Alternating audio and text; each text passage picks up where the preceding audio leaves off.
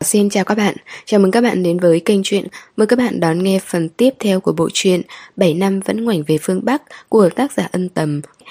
Mời các bạn đón nghe quyển 4, chương 164, Chỉ vì em mà phá cách. Em muốn đi đâu? Ờ, đảo cổ lãng đi. Hình như em đang tiết kiệm tiền dùm anh. Vì em cảm thấy nơi đó thích hợp cho những thanh niên ngụy văn hóa như chúng ta. Sau đó, sẽ tổ chức một bữa tiệc sinh nhật rầm rộ. Thật tuyệt biết bao. Nhà đầu, Em có thể có một chút tư duy bình thường của con người không? Anh bác thâm, Chỉ là cung phản xạ của em Ngắn hơn anh một chút thôi mà. Có muốn hành trình của chúng ta Kích thích không? Một chuyến du lịch nói đi là đi, Trước giờ luôn là phong cách của cố sơ, Vì cô luôn có những suy nghĩ nông nổi Bản đồ của không ít quốc gia Đã nở hoa dưới chân cô. Nhưng chuyến đi đó của cô và bác thâm Đã trở thành một chùm pháo bông rực rỡ Nổ tung trong cuộc đời của họ. Vào dịp sinh nhật năm thứ hai của cô và bác thâm yêu nhau bác Thâm đã mang tới cho cô một lần sinh nhật vô cùng rầm rộ. Đó là chuyến hành trình có ý nghĩa nhất, kích thích nhất trong suốt cuộc đời của cô. Từ Thượng Hải tới Hạ Môn, Lục Bắc Thâm đã triệu tập một số bạn bè tốt của cô Và mấy người bạn xe bình thường thân thiết với anh Cùng lái mô tô vượt quãng đường hơn một ngàn cây số. Anh đèo cô, phía sau lại còn có cả một đoàn người hừng hực khí thế.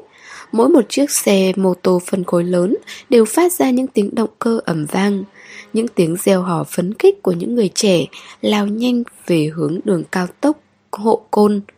Thanh âm ấy vang đến tận trời xanh Đều là những thanh niên đầy nhiệt huyết Những cánh tay điều khiển xe bùng nổ một sức sống trẻ trung Ngỗ ngược khoe khoang sức mạnh của tuổi thanh xuân Trên đường cao tốc Họ là một đoàn người cực kỳ nổi bật Qua Hàng Châu tới thường đài rồi đến ngô áo. Sự nhiệt tình của họ không hề nguội bớt. Mô tô giống như sinh mệnh của bác thâm, anh và tốc độ xe như hòa làm một. Cô ngồi sau lưng anh, đầu đội mũ bảo hiểm, ôm chặt lưng anh. Gió vun vút thổi qua là sự điên rồ mà tốc độ cao mang lại, cảm nhận được trọn vẹn nguồn sức mạnh ngang tàng bất kham từ trong con người anh. Đó là một cuộc hành trình dài nhưng lại đủ đầy những trải nghiệm kích thích quý giá. Khi đoàn người đến hạ môn, cả một hàng mô tô làm lóa mắt tất cả mọi người. Cố sơ đứng bên cạnh lục bác thâm, tự nhiên có một sự hăng hái. Khi anh tháo mũ bảo hiểm xuống, khiến vô số các cô gái xung quanh đỏ mặt. Cố sơ, một tay kẹp chiếc mũ hình Mickey của mình, một tay níu lấy cổ lục bác thâm, kiễng chân lên, hôn lên môi anh ngay trước mặt mọi người. Cô rất bạo dạn nhưng chưa bao giờ bạo bằng khoảnh khắc ấy. Mọi người trong đoàn xe đều đứng bên hò reo, những người xung quanh cũng bàn tán sôi nổi. Cô mặc kệ. Cô chính là muốn mấy cô gái tim đập chân run vì Lục Bắc Thâm biết rằng anh chàng đẹp trai này là bạn trai của cô, là tay đua xuất sắc nhất. Đảo Cổ Lãng là một thành phố chậm rãi vì có những con người hoang dã như họ mà bỗng có thêm chút hương vị khác lạ. Anh một tay cầm mũ, một tay quàng qua cổ cô, nhìn cô. Em có thích thế này không? Lúc ấy, vầng trán rậm của anh lấm thấm mồ hôi, hơi thở còn hơi dồn dập. Nhưng đôi mắt thì đen láy, ánh lên rõ rệt sự nhiệt tình và sinh lực của tuổi trẻ. Còn cả về ngông cuồng vô lối, trời không sợ, đất không sợ. Sự kích động trong đôi mắt cô cũng chưa tan đi, cô gật đầu thật mạnh nói Quả thực quá phá cách rồi, nhưng mà em cực thích Phải, kỳ thực lúc ấy chẳng quan trọng sẽ đi đâu Chỉ quan tâm trên con đường này có ai bầu bạn anh tựa vào chán cô, mỉm cười khẽ nói Cố sơ, em hãy nhớ rằng cả đời này anh chỉ vì một mình em mà phá cách Sau đó, mấy người bạn trong đội xe đã cùng thảo luận một vấn đề Tên nhóc lục bác thầm này trông thì cao ngạo ngông nghênh Không ngờ lại là kiểu si tình tuyệt đối để có được nụ cười của người đẹp mà dám làm cả chuyện điên rồ là lái xe từ Thượng Hải tới đảo Cổ Lãng. Cũng chỉ có anh mới dám điên rồ như vậy. Cũng chỉ có anh mới nghĩ ra chuyện điên rồ như vậy. Đảo cổ lãng vẫn lười biếng như vậy Chỉ có điều, nó đã ngấm thêm một chút vị thương nghiệp, Bớt đi cái thuần khiết khi họ tới đây 5 năm trước Một số con đường đã thay đổi, Những cửa hàng cũ đã thay mới, Những kỷ niệm lắng động trong tim, trong khoảnh khắc bỗng không tìm được nơi trưng bày.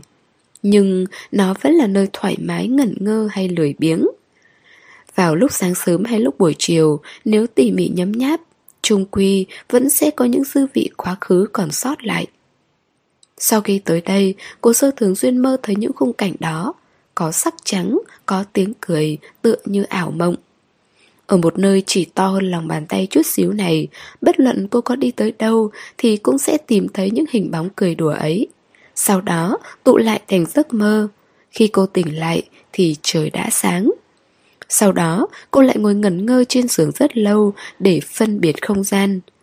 Cuối cùng cô cũng nhớ lại, thì ra đây là cổ lãng của 5 năm sau mà cô không thể tìm lại cố sơ của 5 năm trước nữa. Sau khi đưa cố tư trở về Quỳnh Châu, cô Sơ chỉ xách theo một vali đơn giản tới đảo Cổ Lãng, ở lại một nhà nghỉ tư nhân trong khu kiến trúc lịch sử. Không có quá nhiều khách du lịch đi lại vì những căn biệt thự xa xưa giải rác còn lại xung quanh mà động lại chút cảm giác lịch sử để tưởng nhớ những phồn vinh khi trước của đảo Cổ Lãng. Một bên là trầm lắng, một bên là náo nhiệt. Cô đứng ở giữa, đáng nhẽ phải vừa chịu đựng được cô đơn, vừa gom giữ được ổn ã. Nơi đây cho cô giới luật ấy, nhưng rốt cuộc cô vẫn không lĩnh ngộ được tuệ căn. Chủ nhà cũng là người rất yêu hội họa, đã trang trí nhà nghỉ trở thành một phòng tranh. Từng bức tranh to to nhỏ nhỏ với đủ màu sắc rực rỡ đều do chính tay chủ nhà vẽ. Cố sơ tới đây hai ngày rồi, chủ nhà cũng hay bày những món độc đáo do mình làm vào những chiếc đĩa với những đóa hoa khiêu gợi, mời cố sơ thưởng thức. Giá phòng không cao, chỉ yêu cầu người thuê nhà trước khi đi để lại câu chuyện của mình hoặc một món quà cảm ơn là được. Cô thích kiểu thuận theo hoàn cảnh như vậy. Cũng may, cô tìm được một ngôi nhà như thế. Đương nhiên, cô không thể mang câu chuyện nào đó của mình làm quà cảm ơn Bèn nghĩ bụng sẽ lưu lại một bức tranh trong nhà nghỉ Ai ngờ sau mấy nét bút, Trên giấy vẽ đã hiện lên nét mặt của một người đàn ông Khi vẽ khóe mắt chân mày, Cô bất chợt cảm thấy đáy lòng có một nỗi đau nhói lên Mắt nhìn của chủ nhà rất sắc sảo, Cười hỏi, Là người cô thích phải không? Tuy chỉ vẽ đường nét Nhưng có thể nhận ra cậu ấy rất đẹp trai. Cố sơ chăm chú nhìn bức vẽ Đến bản thân cô cũng không rõ. Uhm, Chủ nhân của gương mặt này Rốt cuộc là lục bắc thâm Hay là lục bắc thần? Cô gái Xem ra cô rất yêu người đàn ông này. Chủ nhà nhẹ nhàng vỗ vai cô Giọng điệu nhẹ nhàng. Xuống bút không hề do dự Chứng tỏ dáng hình cậu ấy Đã khắc sâu trong tim cô rồi. Tay cô trượt run lên, cái nhói lên trong tim ban nãy đang mặc sức lan tràn khắp nơi. Đảo Cổ Lãng rất nhỏ, nếu vào thời điểm không có khách du lịch, đi xuyên qua mấy cửa hàng độc đáo đường long đầu, kiểu gì cũng có thu hoạch. Cô dạo qua từng cửa hàng một, đập vào mắt những sắc màu rực rỡ, những hình ảnh trong ký ức vẫn chất lọc cái trong lành của con gió hoài niệm. Cô đã từng nói với bác Thâm rằng anh biết không, thực ra tới đảo Cổ Lãng phải làm rất nhiều việc. Phải đi tìm đường này, tìm cảnh vật này, tìm đồ ăn này, còn phải tìm mèo nữa. Ánh nắng ở đó rất đẹp, cũng rất nhiều mèo, anh có thể theo dệt cho mình một giấc mơ hão huyền. Nhưng cô chưa từng nói với bác Thâm rằng thật ra tới đảo Cổ Lãng, ngoài việc tìm phong cảnh, tìm mèo, còn phải tìm một phần dũng cảm. Một phần dũng cảm để dám buông bỏ. Ai nói cổ lãng không thể bi thương, Lần này cô tới đây Phần nhiều là để tưởng nhớ. Cố sơ dừng bước trước một cửa hàng, Vẫn lè lẹt như 5 năm trước, Chỉ là ô cửa màu xanh lục Đã được sơn thành màu trắng. Trên cánh cửa gỗ Treo một chiếc chuông gió bằng đồng thau Được làm thủ công. Khi gió nhẹ thổi qua Hoặc có ai mở cửa, Nó sẽ đung đưa những âm thanh vụn vặt lạnh lót lại nhiều mèo hơn rồi. Chúng uể oải, nằm ươn trên mái nhà màu kẹo. Bên cạnh giá hoa màu trắng đơn giản, Hoặc cũng có thể là trên bệ cửa sổ chạm trổ hình hoa. Mãi vẫn không thấy con mèo từng được cô bế năm ấy. Có lẽ nó đi kiếm ăn rồi. Hoặc biết đâu, đã cùng một chú mèo khác lang bạt bốn phương rồi. Đối với loài vật lông lá này, Bác thâm hơi kiêng rẻ. Anh vốn không thích cảnh lông của chúng bay khắp nơi Sẽ khiến anh trở nên căng thẳng Cô đã từng bế mèo của cửa hàng này rồi Rồi chọc bác tâm liên tục Cô thích nắm bắt được biểu cảm khó chịu, cự nự từ gương mặt của anh Trong quán đang tổ chức hoạt động, các nhân viên vẽ gương mặt mình thành mặt mèo với đủ màu sắc. Sau lưng còn có những chiếc đuôi cong vút hình dấu hỏi cùng với nhịp bước chân vui nhộn lắc la lắc lư. Có những đôi tình nhân nắm chặt tay nhau dừng chân trước cửa quán. Cô gái thích thú mấy món đồ nhỏ nhỏ bên trong, ánh mắt lấp lánh. Chàng trai đứng bên nhẫn nại chờ đợi. Từ đầu tới cuối luôn mỉm cười nhìn cô gái lựa chọn như một đứa con nít. Một khung cảnh thật là thân thuộc. Đa phần các đôi yêu nhau khi đến đây đều như vậy. Chỉ là cô không muốn thừa nhận mình cũng đã từng như thế, không muốn nhớ lại khoảng thời gian dễ chịu ở cổ lãng năm xưa. Thấy chưa, thật ra đây là một thành phố tình yêu đây chứ. Không có tình yêu, bạn sẽ chẳng thể tìm được cảnh vật hay là mèo con, chỉ có thể chậm chậm nếm trải một dư vị chua chát khác biệt mà thôi. Trong con ngõ nhỏ, cô nghe thấy tiếng đàn vĩ cầm réo sắt, khác với trình độ diễn tấu ở nhà hát Tượng Hải. Nơi đây, dẫu có thương mại hóa thế nào đi nữa, nếu bạn đơn độc tìm hiểu, kiểu gì cũng có được một chút lĩnh ngộ. Phải, điều kiện là bạn phải cô độc. Lúc từ bờ biển quay về, đã sắp hoàng hôn, cô không thích bờ biển vào khoảng thời gian này lắm, kể cả là ở Quỳnh Châu. Khi ánh tịch dương từ từ chìm xuống mặt biển, nguồn sức mạnh thôn tính khổng lồ đó sẽ mang lại cho cô cảm giác áp lực.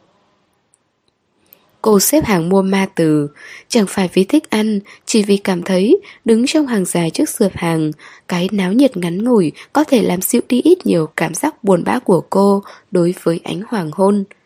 Cô lại men theo đường, mua cá viên và trà sữa, vừa đi vừa ăn trong dòng người. Đã không còn người thì thầm bên tai cô rằng Không kén chọn đồ ăn về hè à, tinh thần đáng tuyên dương. Không phải cô không kén chọn, là vì khi ở bên người mình yêu, kể cả nhai cọng cỏ trong miệng, cũng thấy ngọt ngào. Khi trở về nhà nghỉ, cũng là lúc chủ nhà làm xong món măng đất đông. Thấy cô trở về, Ben kiên quyết mời cô nếm thử. Đặc sản của uh, Mân Nam mang tới hạ môn ăn lại có một hương vị khác biệt. Trộn đều giấm bắc và giấm ngọt, nước tương cũng có một vị ngon nhất định. Thích ăn cay, có thể thêm ớt, rắc thêm một ít rau thơm, củ cải, cho thêm một ít cà chua nữa, sẽ khiến cho mấy cây măng đất thường ngày nhem nhúc bẩn thỉu trở thành một món ăn đầy màu sắc. Chủ nhà là người hạ môn gốc, lên đảo mở nhà nghỉ này cũng là tranh thủ thời gian nhàn rỗi. Có một tay nghề nấu nướng không tồi. Cố sơ ăn một miếng măng đất đông, vị thơm ngọt bỗng nổ tung trong khoang miệng. Cô muốn khóc. Chủ quán thấy khóe mắt cô đỏ ửng thì giật nảy mình, cô bèn nói tại cho hơi nhiều ớt. Đêm nay có gió, thổi vào những chiếc chuông gió bên bậu cửa vang lên những tiếng đinh đang. Cô lại treo những chiếc Dreamcatcher hôm nay mua ở bên sông, bên cạnh chuông gió. Những chiếc lông màu tím đậm sẽ tung bay theo gió đêm, huyền bí mà vui vẻ. Thứ đồ chơi mà thổ dân da đỏ dùng để tinh lọc giấy mơ từ thế kỷ 18 này, cô có nên tin không? Những giấc mơ đẹp sẽ theo lỗ hỏng cùng những chiếc lông vũ chảy vào giấc ngủ đêm nay của cô, phải không? Còn những cơn ác mộng không hay sẽ mắc lại trên lưới, tan thành cát bụi khi ánh nắng đầu tiên của ngày mới ló dạng. Trên di động, không có tin nhắn của cố tư hỏi cô đi chơi thế nào. Không có tin của Lục Bác Cần. Cô không nên cảm thấy hụt hẫng, nhưng vì sao trái tim lại cảm thấy tắc nghẹn đến đáng sợ. Chiếc Dreamcatcher khẽ đung đưa, những hạt tròn màu sắc cũng lay động theo những chiếc lông vũ và chạm vào nhau, len keng, len keng, nhưng chỉ càng khiến tâm tư thêm rối bời. Bắc Kinh Bước vào những ngày oi ả, mồ hôi đầm đìa, rời xa điều hòa như cá rời xa nước. Buổi tối vẫn náo nhiệt, cái nóng ban ngày tới khi hoàng hôn buông xuống cũng sẽ bốc hơi đi một chút.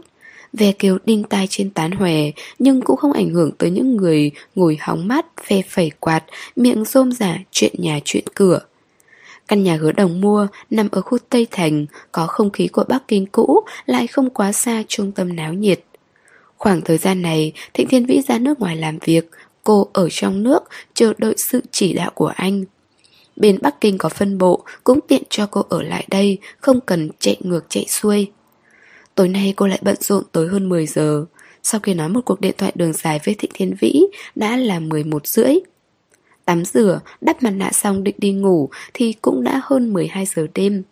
Cô đang định tắt đèn thì chuông cửa vang lên. Cô liếc nhìn chiếc đồng hồ báo thức đầu giường. Giờ này còn ai tới chứ? Căn nhà hứa đồng mua có kết cấu 3 phòng ngủ, một phòng khách. Trừ đi diện tích chung thì trong nhà cũng phải còn tới 120-130 mét vuông. Lúc trước khi mua căn nhà này, cô suy nghĩ khá chu toàn. Nếu rảnh rỗi, có thể đón Sầm Vân tới sống một thời gian. Hơn nữa, đây còn là khu vực giáo dục. Sau này có con, cũng không cần lo lắng vấn đề trường học. Cô ở trong phòng ngủ chính để chống một phòng cho khách, phòng còn lại sửa thành phòng sách. Nhưng mà cô cũng rất ít dùng vì khi trước thường xuyên tăng ca. Công dụng của phòng làm việc đã thay thế phòng sách. rèm ngoài cửa phòng sách còn chưa kéo vào. Khi cô đi qua phòng khách, chẳng biết có một tia sáng từ đâu hắt tới, khiến bóng cây đổ lên lớp kính thủy tinh, trao đảo, lay lắt, thoạt nhìn giống như hình tượng thằng gù ở nhà thờ Đức Bà đang đung đưa một cánh tay ngoài cửa sổ. Làm hứa đồng giật thót tim. Sau khi nhìn rõ đó là bóng cây, cô mới ấn điều khiển, rèm cửa từ từ khép lại. Ngoài cửa, tiếng chuông vẫn còn inh ỏi. Hết hồi này tới hồi khác, tiết tấu đều đều mà chậm chạp. Khi hứa đồng đưa ra tới cửa, tiếng chuông đột ngột im bặt. Cô bước lên, nhìn qua con mắt trên cánh cửa. Ngoài kia là hành lang trống trải, không có ai. Hứa đồng nhíu mày, nghĩ bụng, chắc là gã say rượu nào ấn nhầm chuông cửa. Cô bèn quay về phòng. Nhưng cô vừa đặt mình xuống giường, chuông cửa lại vang lên, tiết tấu giống hệt kỳ nãy. Cô ngồi bật dậy, cảm giác giấc ngủ bị quấy nhiễu này thật sự khó chịu. Cô ra khỏi phòng khách, tới trước cửa ra vào. Căn nhà một lần nữa rơi vào im lặng. Cô liếc nhìn, bên ngoài hình như vẫn không có gì. Cô thở dài, gọi thẳng điện thoại tới cho quản lý của khu nhà. Bên kia có người đang trực, kịp thời nhận máy. Tôi là chủ căn nhà số 1202, tầng 5, lô 33. Chuông cửa nhà chúng tôi bị hỏng rồi, nửa đêm nửa hôm cứ kêu inh ỏi, các anh... Kính con, kính con. Hứa đồng còn chưa phản án hết câu, tiếng chuông cửa đột ngột lớn hơn nữa. Giữa đêm lại càng khiến người ta đinh tai. Có điều lần này, tiếng chuông không còn kéo dài và chậm rãi nữa, mà là cực kỳ dồn dập, giống như ngoài cửa, có người đã đứng rất lâu, cuối cùng đã mất hết kiên nhẫn vậy. Hứa đồng trước nay là một người cực kỳ nhẫn nại, mà cũng sinh bực bội. Cô gọi điện thoại vừa đi ra ngoài cửa quát to. Ai đó? Không ai đáp lại cô, ngoại trừ tiếng chuông cửa. Hứa đồng nhân lúc tiếng chuông to nhất lại nhìn vào trong con mắt, con người cô bất chợt co rụt lại. Bên ngoài kia tối thui, đèn ngoài hành lang đã tắt ngấm. Đầu kia di động quan tâm hỏi. Chủ nhà 1202, chị vẫn ổn chưa ạ? Hứa đồng đứng đờ ra trước cửa. Cách một tấm cửa, tiếng chuông vẫn réo sắt. Chỉ có điều cô không nhìn được tình hình bên ngoài trong lòng dâng lên một cảm giác sợ hãi, trở thành những sợi tơ mảnh cuốn chặt lấy cô từng chút một. Sống lưng hơi lạnh, cô đương nhiên sẽ không ngu ngốc kéo thẳng cửa ra để xem xét tình hình. Lỡ như thật sự gặp kẻ dâm tặc nào thì làm sao? Đè thấp giọng xuống, cô nói với người quản lý. Mau gọi bảo vệ lên đây, cửa nhà tôi hình như có người. Cúp điện thoại xong, hô hấp của hứa đồng trở nên căng thẳng. Tuyệt đối không phải là bạn bè gì Bạn bè của cô không có ai vô vị cỡ này Cuối cùng chuông cửa cũng không còn kêu nữa Thì lại có những tiếng sột soạt khe khẽ vọng bên tai Bả vai hứa đồng run lên Cô lắng nghe kỹ để phân biệt Cũng là từ cửa phòng truyền tới Giống như có người đang dùng móng tay cào vào cửa khi suy nghĩ này hiện lên Đầu óc cô bất chợt nổ tung Là ai dở cho ác độc này Hứa đồng tức giận, đặt cánh tay lên nắm đấm cửa, chuẩn bị thẳng thừng mở cửa ra. Thì một giây sau, một suy nghĩ lạ lùng bỗng hiện lên. Cảnh tượng này khiến cô chợt nhớ tới một câu chuyện cũ. Có một căn phòng xảy ra một vụ ám sát, có người tò mò kéo bạn bè tới hiện trường, ngó qua con mắt trên cửa sổ, nhìn lén vào trong nhưng chẳng thấy gì, chỉ thấy đỏ rực một màu. Người kia thấy nhàm chán, bèn nói với bạn những gì anh ta nhìn thấy. Ai ngờ, người bạn kinh hãi nói Người chủ nhà bị người ta thắt cổ chết Nghe nói, lúc chết, mắt vẫn còn đỏ quạch Trước này cô không tin mấy chuyện ma quỷ gì đó. Mấy câu chuyện này cũng là mấy mẩu chuyện vui Các đồng nghiệp mang ra dọa nhau trong phòng nghỉ Lúc ở tinh thạch. Nhưng tối nay, cô cứ cảm thấy có điều gì không bình thường, Nhất là khi chuông cửa vang lên, Hành lang bỗng tối om. Bên ngoài là đèn cảm ứng âm thanh, Chỉ còn có âm thanh là đèn sẽ sáng. Hứa đồng bắt đầu căng thẳng tới mức lòng bàn tay đổ mồ hôi. Lẽ nào có người dùng ngón tay chặn con mắt trên cửa? Hoặc là... Khi cô nhìn ra ngoài thì người ngoài cửa cũng đang nhìn vào trong. Dùng mình một cái, cô sợ hãi, không dám mở cửa nữa. Cô buông tay, lảo đảo, lùi về sau mấy bước, cả sống lưng dựa vào vách tường, căng thẳng dán chặt mắt vào cửa. Thời gian của âm thanh ấy không lâu, chẳng mấy chốc có mấy tiếng bước chân vang lên bên trên hành lang, sau đó chuông cửa lại vang lên. Lần này là tiếng động của những người bình thường. Chào chị, chúng tôi là bảo vệ tiểu khu. Cuối cùng hứa đồng cũng nhìn thấy một tia sáng. Cô nhanh chóng ra tới cửa Liếc nhìn, xác định thật sự là bảo vệ Mới mở cửa. Không phải chuông cửa hỏng đâu Ban nãy có người Cô gấp gáp nói. Có bốn người bảo vệ đi đến Đứng trước là đội trưởng. Bảo vệ tiểu khu này quản lý rất nghiêm ngặt, mặt mũi cũng quen thuộc. Người đội trưởng nghe thấy hứa đồng nói xong, sắc mặt trở nên quái dị, bèn đưa thứ đồ trong tay cho cô. Có người muốn đưa cái này cho chị sao? Hứa đồng nhìn một cái, chợt sững người. Trong tay người bảo vệ là một ngọn đèn không sáng. Chiếc đèn này rất cũ rồi, dáng dài hình bầu dục. Hơn nữa còn dùng giấy dán, giống hệt như kiểu đèn xanh treo ở cổ trấn. Đây là của tôi. Cô kinh ngạc. Người bảo vệ gật đầu, Được treo trước cửa nhà chị. Hứa đồng run rẩy. Ai lại nửa đêm nửa hôm Tặng cô một chiếc đèn xanh? Trước khi cơn bão đổ bộ vào đất liền, Cũng đúng lúc cô sơ định rời khỏi cổ lãng Tới chùa Nam Phổ Đà. Cô đã vẽ một bức tranh cho chủ nhà. Chỉ có điều, cuối cùng vẫn không vẽ rõ ràng gương mặt ấy chỉ để lại một gương mặt nghiêng, trở thành một bóng lưng, đứng sững trước cửa sổ, chăm chú nhìn ra cảnh nhà nhà lên đèn. Chỉ với những nét mặt mơ hồ nhưng vẫn phát họa được cái lạc lõng của người đàn ông. Người chủ nhà cẩn thận đóng khung rồi treo lên bức tường màu tím, còn mang tới cho cô một số đặc sản của hạ môn. Bão sắp đến rồi đấy, tôi khuyên cô đừng nên ra ngoài. Cố sơ có xem dự báo thời tiết, mùa này hạ môn có bão cũng là chuyện bình thường. Hơn nữa, mấy năm nay hạ môn cũng rất hiếm khi có những cơn bão mạnh đổ bộ. Cùng lắm là đi một đường vòng qua Chiết Giang. Thế nên cô không suy nghĩ gì nhiều, cảm ơn chủ nhà rồi rời khỏi đảo. Khi tới Nam Phổ Đà thì sắc trời đã hơi thay đổi. Khi gió thổi qua, lá cây rung loạn lên. Có tiếng tụng kinh quẩn quanh đại bi điện và tàng kinh cát. Mặc kệ ngoài kia mưa gió bão bùng, trong điện vẫn là khung cảnh yên bình. Cố sơ thắp hương, chọn quẻ thẻ may mắn treo trước điện. Tâm nguyện duy nhất là buông bỏ được những tình cảm hỗn độn. Tình cảm hỗn độn, tơ duyên cũng buộc những con người mơ màng lại với nhau. Người ấy khắc sâu trong đầu óc cô, như gần như xa, như cười như không, giơ tay về phía cô. Sau đó lại nhanh chóng xuất hiện một người nữa đứng trước mặt người ấy cũng đưa tay về phía cô. Họ có một gương mặt giống y hệt nhau, chỉ là một người mỉm cười, một người u buồn. Đây chính là giấc mơ đêm qua của cô. Người trong giấc mơ chính là Lục Bắc Thần và Lục Bắc Thâm. Người du lịch đã vãn hơn rất nhiều, mùa này tới đây đa phần là người phương Bắc. Có lẽ chưa bao giờ gặp bão, đều sợ hãi, không dám ra khỏi cửa. Thật ra cố sơ tới đây chẳng qua cũng chỉ để tĩnh tâm, không cầu mong gì nhiều. Từ đại điện đi ra, mùi hương của nhà chùa bị gió đánh tan đi bốn hướng. Chiếc chuông đồng trên cột trụ đại điện âm vang, hòa cùng tiếng mõ. Những cây trúc xanh biếc rì rào xôn xao, bầu không khí tràn qua mặt, ban đầu ấm nóng, sau đó trở nên nguội lạnh. Từ nhỏ, cô cũng sống ở Quỳnh Châu, cảnh giác rằng kiểu gió này không bình thường, bèn vội vàng rời khỏi Nam Phổ Đà, nhanh chóng đi về khách sạn đã đặt phòng trong trung tâm thành phố. Ngôi chùa này nằm sát hạ môn, vốn dĩ là một con đường náo nhiệt, vậy mà hôm nay đã vắng bóng người.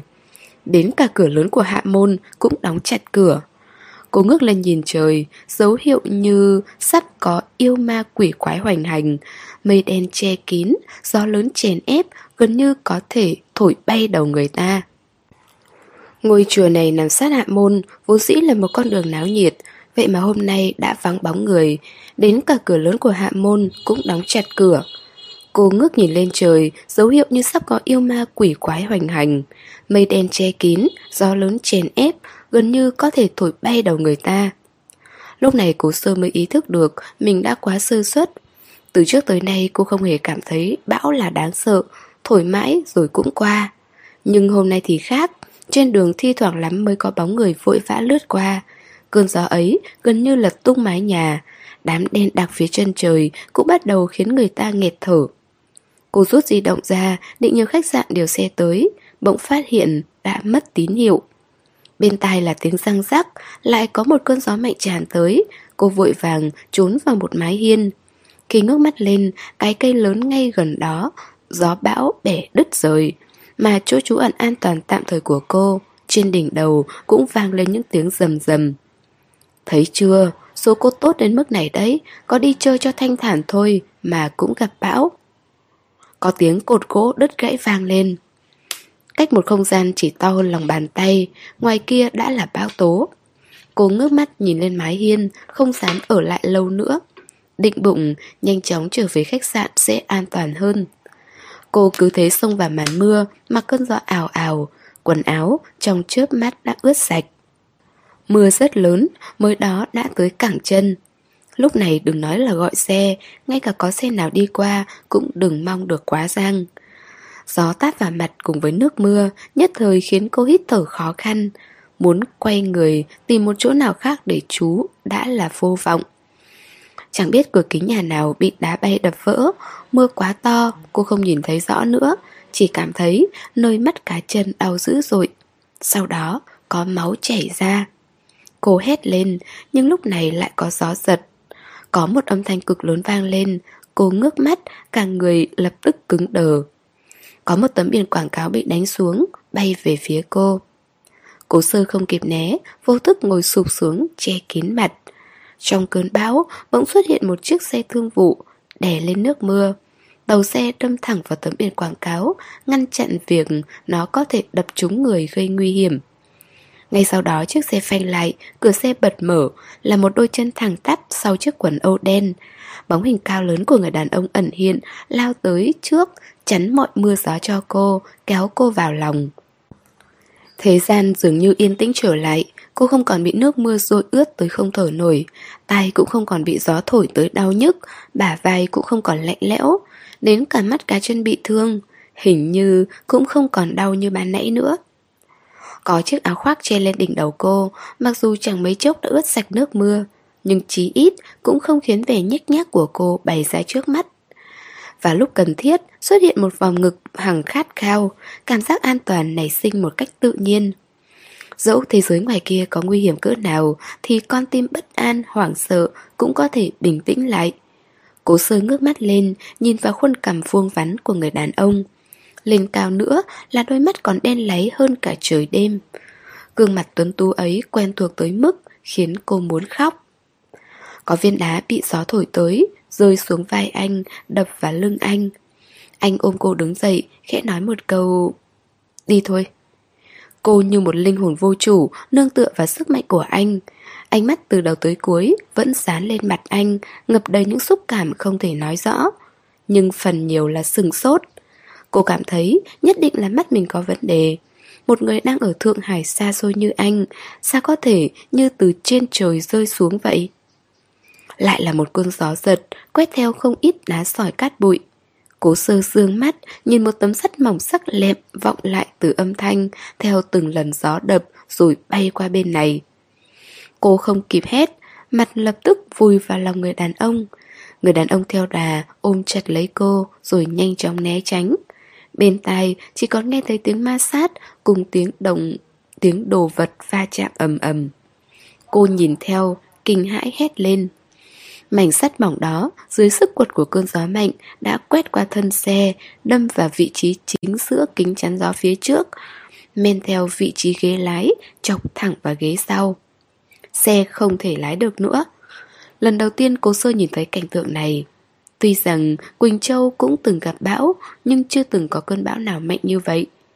Làm sao đây? Cô sợ hãi lẩm bẩm. Cô túm chặt lấy áo sơ mi của anh, Gần như khiến cả ngón tay cũng đau nhức. Lục bắc thần, Người đàn ông bất ngờ xuất hiện vào lúc cô đối mặt với nguy hiểm này. Cô không hề do dự, Coi anh là chiếc phao cứu sinh duy nhất. Cô cũng không còn kiên cường nữa, Không giả vờ bình thản nữa. Cô sợ hãi kinh hoàng Hai tay hai chân, Thậm chí cả môi Cũng va vào nhau lập cập. Cô chỉ biết lúc này đây Cô phải níu chặt lấy anh. Vì không có anh, Giờ phút này cô quả thực không biết phải làm thế nào. Đừng sợ. Trên đỉnh đầu, Giọng anh thâm trầm đầy sức mạnh. Anh ôm thật chặt Bà vai dài rộng nãy giờ Vẫn chắn bọn gió mưa cho cô. Cô cảm thấy hình như anh đang nghĩ cách. Quả không sai Chẳng mấy chốc anh đã ôm cô chạy về một hướng khác. Chỉ mấy bước đường ngắn ngủi, Nhưng lại rất gian nan. Cơn mưa như chút nước, Bên vệ đường có một chiếc mô tô nằm nghiêng Đã ngập một nửa trong vũng nước. Chiếc mũ bảo hiểm chỉ buộc vào tay lái đung đưa trong mưa bão, Đập canh cạch vào thân xe. Chẳng biết là của ai, Có thể là chủ xe đã bỏ xe mà đi từ lâu rồi, Hoặc còn chưa kịp tới lấy xe. Lục Bắc Thần cởi áo khoác ra nhường cho cô, dạo bước tới, nâng xe dậy. Nhấn lông gió yếu đi một chút để cố định nó. Anh giật mạnh chiếc mũ xuống, kéo cô lại, đội mũ lên đầu cô. Sau đó, đôi chân dài phất ngang qua, anh đã ngồi vững lên xe. Anh thử nổ máy. Trên đỉnh đầu cố sơ là chiếc mũ bảo hiểm nặng nề. Trong tay nắm chặt chiếc áo khoác của anh, cố gắng để mình đứng vững một chút. Thật ra áo khoác không còn tác dụng nữa, nhưng túm chặt như thế này, trung quy vẫn an toàn. Nhìn những hạt mưa ảo ảo chút xuống gương mặt anh, nước mưa chảy thành dòng, men theo vầng trán rộng, rồi trượt qua sống mũi. Theo đà, xuống tới tận môi và cằm. Anh không để ý tới việc lau nước mưa trên mặt, mà đang bình tĩnh cố gắng, khiến cho chiếc xe mô tô cải tử hoàn sinh. Cô bắt đầu lo lắng, Chiếc xe này không biết đã bị ngâm trong nước bao lâu rồi, liệu còn sử dụng được không cũng chưa chắc chắn. Đang mải nghĩ thì cô bỗng nghe thấy một tiếng ầm từ xe vang lên, nó đã được anh nổ máy thành công. Lục Bắc Thần ngồi vững chãi trên xe, một tay nắm chặt tay lái, một tay đưa về phía cô. Lên đây. Nước mưa thấm ướt chiếc sơ mi của anh, từng đường nét trên lồng ngực rắn chắc, được phác họa rõ nét. Bàn tay giữ xe cũng vô cùng mạnh mẽ từng bắp thịt nổi lên, còn bàn tay hướng về phía cô thì kiên quyết nhẫn nại, dường như không chút do dự. Cố sơ nhìn người đàn ông trước mặt qua chiếc mũ bảo hiểm, nhất thời xuất hiện muôn vàn cảm xúc. Đi theo tôi. Lục Bắc Thần nhìn cô, ánh mắt cương nghị. Trái tim cô bị câu nói này đập mạnh một cái. Dường như cô lại nhìn thấy Lục Bắc Thâm lái chiếc xe mô tô, giơ tay ra trước mặt cô cười hỏi. Có dám đi cùng anh không? Đó là một lần sau khi anh dẫn đầu trong một cuộc đua, tiếng reo hò tại trường đua đa phần đều tới từ các cô gái, gần như xuyên thủng màng nhĩ của cô. Trước những cái nhìn sùng bái ngưỡng mộ ấy, anh lái thẳng xe tới trước mặt cô, tháo mũ xuống, đưa ra lời mời. Trước lúc đó, cô chưa bao giờ ngồi lên mô tô. Vì từ lúc cô có ký ức, cô đã được đưa đón bằng ô tô. Có thể là bố đích thân lái, cũng có thể là tài xế riêng của gia đình. Có lúc gặp mấy người lái mô tô, cô lại bò ra cửa sổ tò mò ngắm nghía. Mẹ liền tươi cười, kéo cô vào lòng mà nói Mấy loại xe mô tô rất nguy hiểm. Cô yêu lục bác thâm, cô yêu luôn cả sự mạo hiểm ấy. Mưa lớn xóa sạch tầm nhìn của cố sơ, nhưng bàn tay ấy vẫn giữ nguyên như một ngọn hải đăng trên mặt biển trong một đêm âm u. Một giây sau cô đặt tay mình vào tay anh, khóe môi lục bắc thần hơi sướn lên, anh thu chặt bàn tay lại, cô bèn được anh kéo lên xe. Khoảnh khắc vắt chân qua xe, lại có những hình ảnh chồng lên nhau hiện ra trong đầu. Bắc thâm hỏi cô, có sợ không? Cô lớn tiếng nói, có anh, em không có sợ nữa. Bắc thâm liền nói, ôm chặt lấy anh. Ôm chặt lấy tôi. Bên tai là mệnh lệnh trầm thấp của người đàn ông, cùng ùa vào tai giống như những âm thanh trong hồi ức. Đầu mũi cố sơ trượt cay cay Một giây sau cô đã kìm lòng không đặng Mà ôm anh thật chặt. Gương mặt trong chiếc mũ bảo hiểm Dán lên tấm gương rộng lớn của anh. Chiếc xe máy nổ ẩm vang. Bác thâm nói Nếu anh tăng tốc, em cũng không sợ chứ. Cô vui sướng đáp Không sợ. Bác thâm cười Ôm chặt nữa vào. Chiếc xe lao vút đi trong mưa gió Thuần tục né tránh những vật đột ngột tập kích chính diện. Lục Bắc Thần hỏi Ôm chặt nữa vào Tăng tốc đây. Cố sơ thu chặt cánh tay Cả người dính sát vào anh. Trong mưa, anh cưỡi chiếc mô tô hệt như một tia chớp. Dù mây đen che chặt trên đỉnh đầu Anh vẫn như một vị thần Quả quyết tránh mọi ánh sáng Mà tầng mây phóng thích Dẹp bằng tất cả. Còn cố sơ ngồi phía sau anh Nước mắt đã sớm đầm đìa gương mặt. Chúng theo nước mưa Trôi vào cổ họng. Lúc này đây, vào ở một khách sạn bên bờ biển không thể coi là một định quyết định quá sáng suốt vì còn chuẩn bị một tâm lý vững vàng. Lục Bắc Thần chở cố sơ đi một mạch về khách sạn. Giây phút họ bước vào đại sảnh, các nhân viên phục vụ đều sừng sốt, vội vàng bước lên chào hỏi. Cố sơ chưa tháo mũ ra, nước mưa khiến trước mắt cô hình thành một tầng hơi nước, che chặt đôi mắt đẫm lệ của mình. Trong mơ hồ, cô được Lục Bắc Thần kéo vào thang máy, rồi chẳng mấy chốc, chân đã dẫm lên lớp thảm êm ái. Sau đó đinh một tiếng, cô bị anh kéo vào phòng. Là một gian phòng tổng thống. Hướng thẳng tầm mắt là một ban công ngắm cảnh cực kỳ lớn, hình cung ở một độ cao tuyệt vời, với một góc độ hoàn hảo. Nhưng khi có bão đổ bộ, cảnh biển xa xa hoành tráng tới độ đủ đến lưu lại ám ảnh tâm lý. Mặt biển cuộn trào đó gần như bị mây đen đè lên những ngọn sóng như thượng đế đang hủy diệt khoáng đạt mà tuyệt vọng. Thế nên có thể ngắm được một khung cảnh hùng vĩ cỡ nào Còn phải xem người ấy có một nội tâm mạnh mẽ ra sao. Lục Bác Thần tháo mũ bảo hiểm trên đầu cô ra Thấy mắt cô đỏ ửng Anh đưa tay khẽ giữ lấy gáy cô Thấp giọng nói một câu. Không sao rồi. Phải, không sao rồi.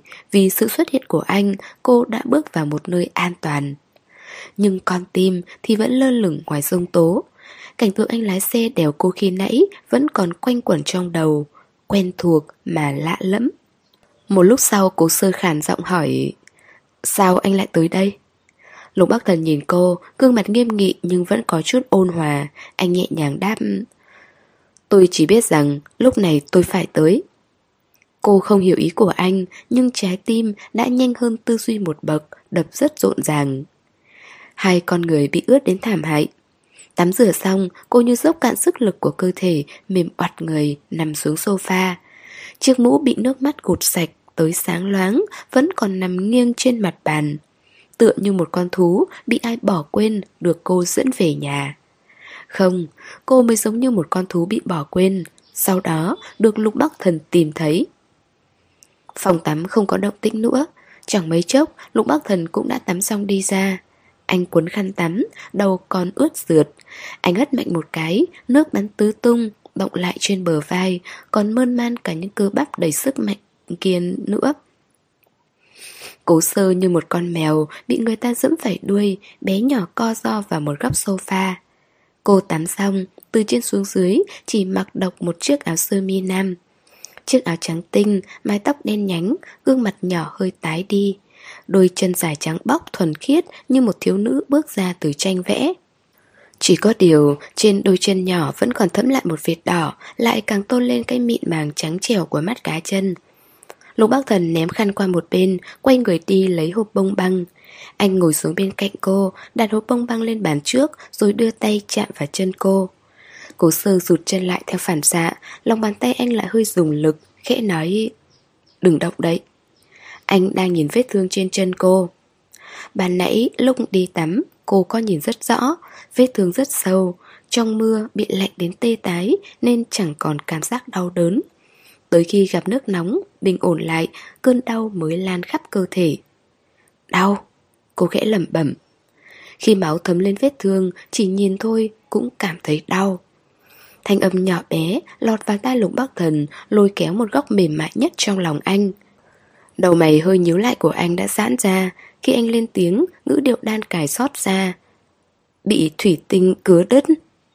Vết thương bằng phẳng Chỗ da thịt nứt ra hơi lồi lên. Anh chỉ cần liếc một cái Là đã có thể đoán định được Bị vật gì gây thương tổn Từ bề dày của vết thương. Cố sơ biết anh tinh mắt Cũng không cần giấu giếm nữa Bèn khẽ gật đầu. Khi bên cạnh không có ai, những vết thương ngoài da trở thành chuyện nhỏ. Dù có trải qua mưa gió bão bùng to lớn cỡ nào, cũng cắn chặt răng kiên trì, chỉ để có thể an nhàn mà sống. Giống như 5 năm nay, khi bên cạnh có ai đó, chỉ là một ngón tay bị đứt cũng trở thành chuyện lớn. Thần kinh cũng có thể nắm bắt được những nỗi đau dù là nhỏ nhặt, chỉ để có thể được dựa dẫm thêm nữa, giống như giờ phút này đây. Ngoài cửa sổ là cuồng phong bão táp, cây cối ngả nghiêng, cát đá bay loạn, chỉ cách nhau một ô cửa sổ. Trong phòng lại tĩnh mịch như tranh. Khi Lục Bắc Thần kiểm tra vết thương cho cô thì cô ngắm Lục Bắc Thần. Ánh sáng trong phòng hơi tối, gò má anh ẩn nấp trong bóng tối ấy, ấn đường toát lên chút nghiêm nghị. Kỳ thực từ lúc về khách sạn cho tới giờ, đầu óc cô sơ vẫn còn ngơ ngẩn. Cô cứ cảm thấy mình đang trải qua một cơn mộng mị. Như những giấc mơ ấy đêm vừa rồi vậy. Trong mơ, hình ảnh anh và Bắc Thâm chồng lên nhau hết lần này tới lần khác. Thật thật giả giả, khó mà phân biệt.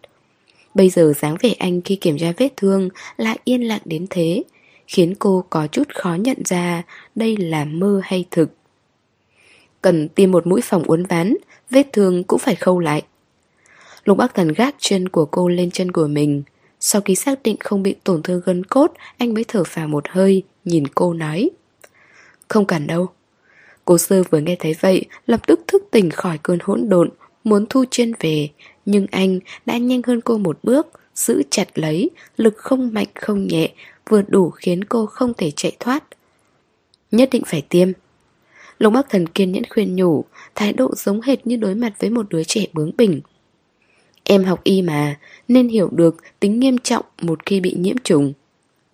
Đúng là cố sư học y, nhưng mấy chuyện khâu hay là tiêm này ai gặp phải cũng sẽ cảm thấy khó chịu, thậm chí là sợ hãi. Cô cảm thấy mình toi đời rồi. Khi bước đi trong mưa gió, khi bị thương đơn độc không ai giúp đỡ, khoảnh khắc Lục Bắc Thần xuất hiện trước mặt cô khi anh cưỡi chiếc xe mô tô chở cô thoát khỏi nguy hiểm. Cô đã cảm thấy lớp vỏ ốc sên vốn không kiên cường mà bao nhiêu năm nay vẫn giả vờ cứng cỏi này. Cuối cùng cũng nát vụn.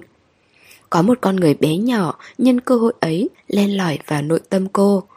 Là một cô nhóc mãi không trưởng thành, cần người ở bên, cần người yêu thương. Cô nhóc ấy chẳng chút kiên cường nào, đau một chút đã chảy nước mắt.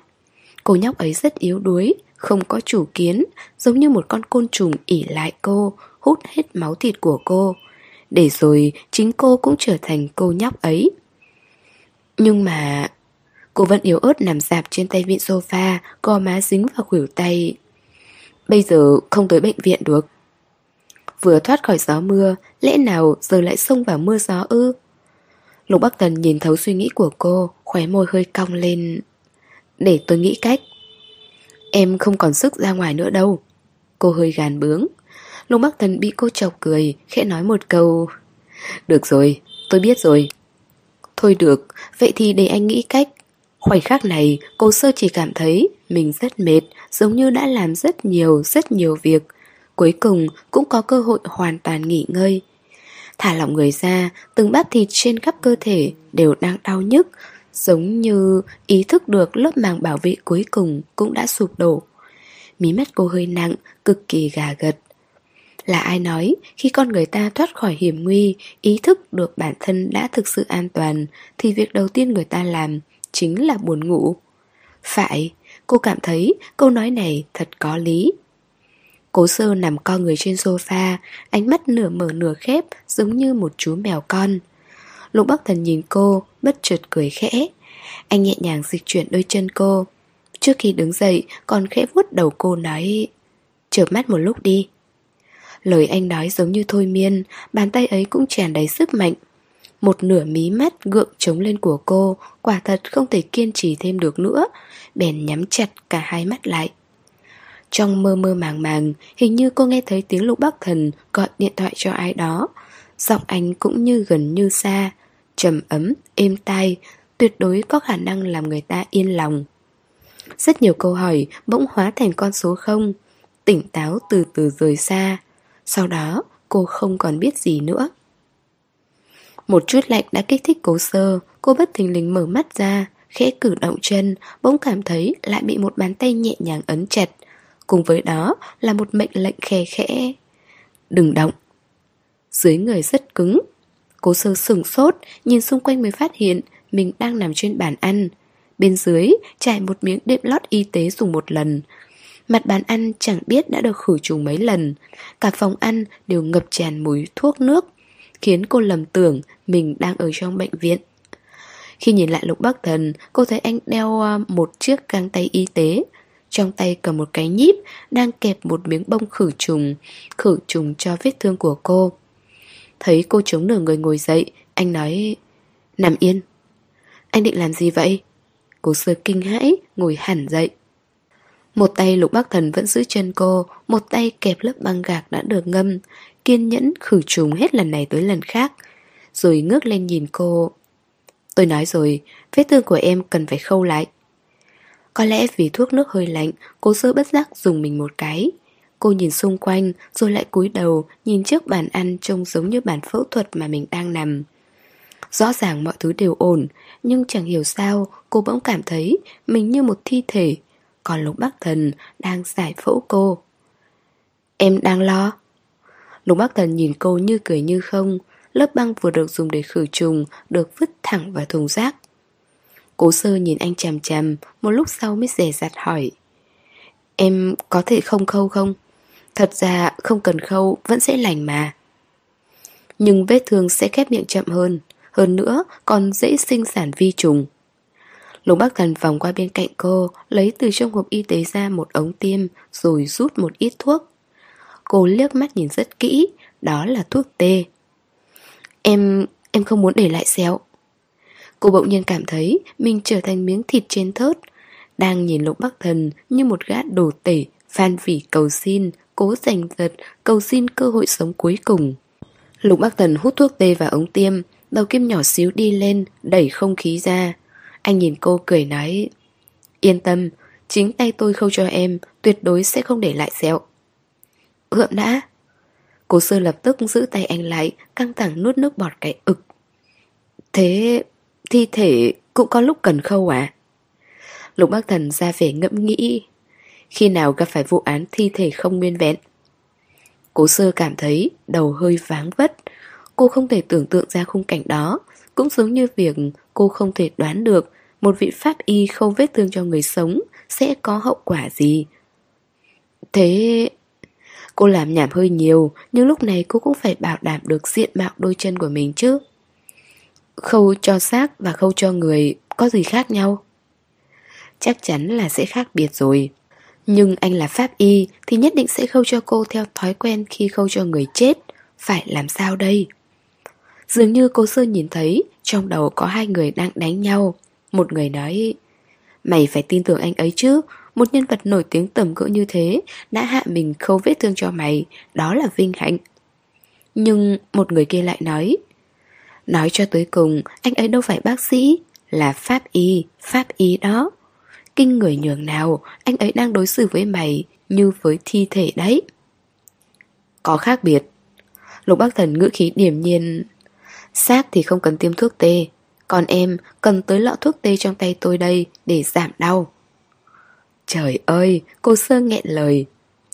Lục Bắc Thần thấy cô định nói, lại không dám nói, muốn phản kháng, lại còn chút rụt rè, không nhịn được cười. Thế nên từ góc độ trình tự thao tác mà nói, em rắc rối hơn mấy thi thể đó nhiều. Thế thì đừng có khâu nữa. Nằm xuống. Lục Bắc Thần ra lệnh, định tiêm thuốc tê cho cô. Không, để em nhìn Dẫu sao cô cũng là một bác sĩ ngoại khoa Nửa mùa Lỡ có gì sai sót Cô còn có thể kịp thời nhắc nhở. Lục Bắc Thần liếc cô một cái Cuối cùng cũng không miễn cưỡng cô Cứ để mặc cho cô nhìn mình như kẻ địch Nhẹ nhàng nói một câu. Thuốc tê sẽ hơi đau một chút Cố nhịn nhé. Đương nhiên là cô biết sẽ đau Chỉ có điều khi thật sự đẩy mũi tiêm vào khu vực gần vết thương Đúng là đau muốn chết. Nhưng thuốc nhanh chóng có tác dụng, xung quanh đôi chân nhỏ tê dần. Lục Bắc Thần thuần thục chọc kim vào, rút kim ra, sau đó chuẩn bị những dụng cụ để khâu vết thương. Cô phát hiện ra ngón tay anh linh hoạt khác thường, không kém gì tốc độ của đôi bàn tay bác sĩ ngoại khoa.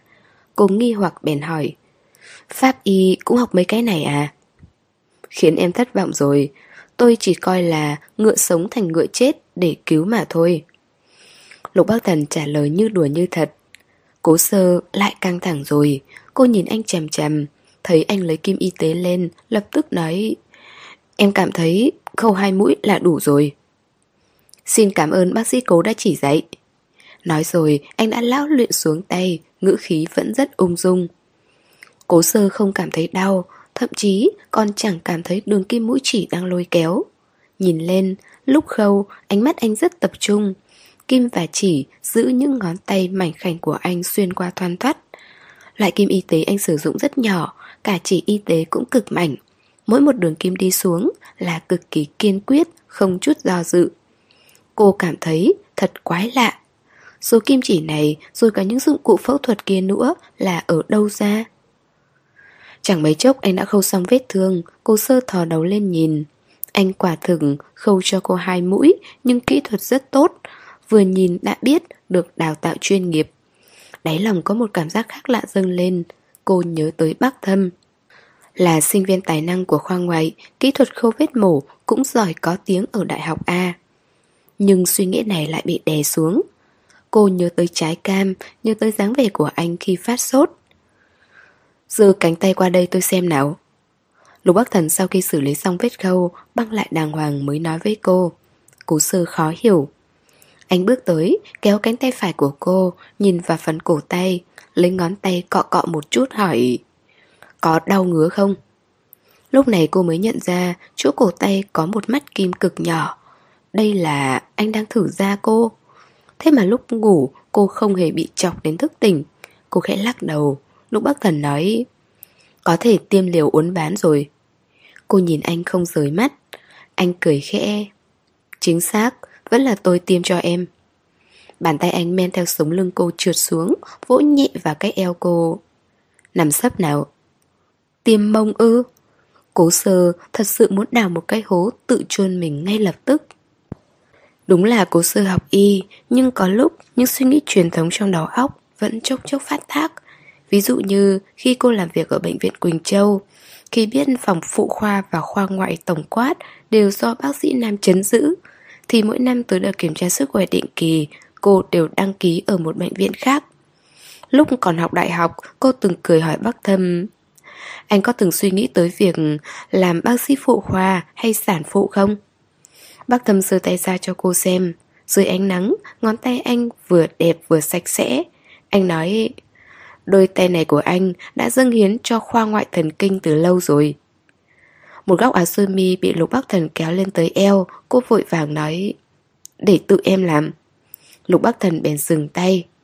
Cố sơ hơi nghiêng mặt, ánh mắt có thể nhìn tới hông anh. Anh vẫn còn đeo chiếc găng tay y tế, vì dù anh có cầm kim hay là cầm nhíp, cô vẫn cứ cảm thấy mình như đang bị anh giải phẫu. Hơi kéo dịch chiếc áo sát người lên một chút Cô bỗng nghe thấy tiếng người đàn ông ủi oải vang lên trên đỉnh đầu Lên chút nữa Cô cảm thấy mất mặt Quay đầu rồi lại kéo lên thêm một chút Anh lại nói Vẫn chưa đủ có vẻ như cố tình trêu người Cố sơ quay đầu lườm anh Đôi mắt xinh đẹp vì buồn bực Mà thêm phần sinh động Hệt như đang có một ngọn lửa nhỏ Yên lặng bùng cháy Lục Bắc Thần mỉm cười, nhìn thẳng vào mắt cô, thanh âm hơi trầm. Tốt nhất là cởi ra. Em không tiêm nữa. Dứt lời cô định đứng dậy. Được được được, nằm yên. Lục Bắc Thần thấy cô xấu hổ thực sự, bèn giơ một cánh tay ra, ấn chặt cô xuống. Cô sơ đỏ bừng mặt, kháng nghị. Thế thì anh đừng có trêu chọc kiểu đấy. Được rồi. Lục Bắc Thần có lòng tốt nhận lời. Lúc ấy cô mới nằm sấp xuống như cũ một kim đâm xuống, bỗng không đau không ngứa, lung xuyên vào cơ thể cũng không có quá nhiều cảm giác. Tới khi lòng bàn tay Lục Bắc Thần áp sát lên da thịt, cô mới bàng hoàng nhận ra anh đã tháo găng tay ra từ lúc nào. Ngón tay anh vẫn còn nghiêm túc, giờ bắt đầu trở nên không an phận. Cô bừng tỉnh, vội vàng nghiêng người né tránh, ngước mắt lên lườm anh. Nhưng Lục Bắc Thần chỉ cười hỏi Xác chết sống dậy đây à? Gương mặt nhỏ của cố sư Cố nén giận đến ửng đỏ Cô nhìn chằm chằm vào ngón tay anh Liên tưởng tới hành vi ban nãy của anh Trái tim đập loạt cào cào Như một con thỏ đang nhảy nhót Cô mím môi, một lúc sau mới lên án. Cũng may, anh chỉ làm bác sĩ mỗi lần này. Nếu không, nhất định sẽ là một bác sĩ bệnh hoạn. Tố cáo là phải có căn cứ đây nha. Lục bác Thần chống hai tay lên bàn ăn, khóa chặt cô lại, gần như dính sát mặt vào mặt cô. Tôi làm gì em rồi? Anh đã làm gì, tự anh biết rõ nhất. Anh vừa lại gần, trên người rõ ràng chính là mùi thuốc khử trùng xa cách ấy. Nhưng cô cảm thấy mùi hương của anh khi áp sát sẽ khiến lòng người hoang mang, thậm chí là hồi hộp, đỏ mặt. Cô không nên như vậy, chính vì biết rõ anh không phải bác tâm, cô mới bỏ đi, chẳng phải vậy sao? Cô đã suy nghĩ rất kỹ rồi, đây là một kiểu chung sống không bình đẳng, không công bằng. Cô không muốn như vậy, cũng không muốn anh như vậy. Nhưng hôm nay nhìn thấy anh, khoảnh khắc anh ôm cô vào lòng. Vì sao cô lại cảm thấy người đàn ông này thuộc về mình? Cô lại cam tâm tình nguyện trèo lên chiếc xe mô tô của anh, lại mặc cho anh xử lý vết thương của mình. Không, cố sơ, mày tỉnh táo lại đi, đừng có lầm đường lạc lối nữa. Cõi lòng đang kêu gào, nhưng cơ thể lại không thể nhúc nhích. Khi đôi mắt anh mỉm cười, lại mang theo một cảm giác mê hoặc sâu đậm. Hiếm khi tôi chữa bệnh cứu người, có gì không ổn? Thanh âm của lục bác thầm trầm ấm, như đang kể một câu chuyện, lại như đang trêu chọc, bờ môi cực kỳ gần cô. Bé con, có thể khiến tôi đích thân ra tay, đó chính là vinh hạnh của em. Tim cô chợt co rụt lại, tay đẩy anh ra. Đáng ghét. Một câu nói trách móc vừa rời khỏi bờ môi đã trở thành một lời hờn giận vu vơ. Lục Bắc Thần cười khẽ, nhân cơ hội ấy giữ chặt lấy cô. Đừng động vào vết thương. Cô mặc kệ anh, định xuống khỏi bàn ăn. Mũi chân không chạm đất, Lục Bắc Thần bèn bước tới bế ngang người cô lên rồi hướng thẳng về phía phòng ngủ. Thả em xuống. Cô hoang mang. Lục Bắc Thần chỉ im lặng cười. Cô đẩy anh mấy cái, ai ngờ cánh tay anh vô cùng mạnh mẽ, bọc chặt tới nỗi cô không thể thoát thân.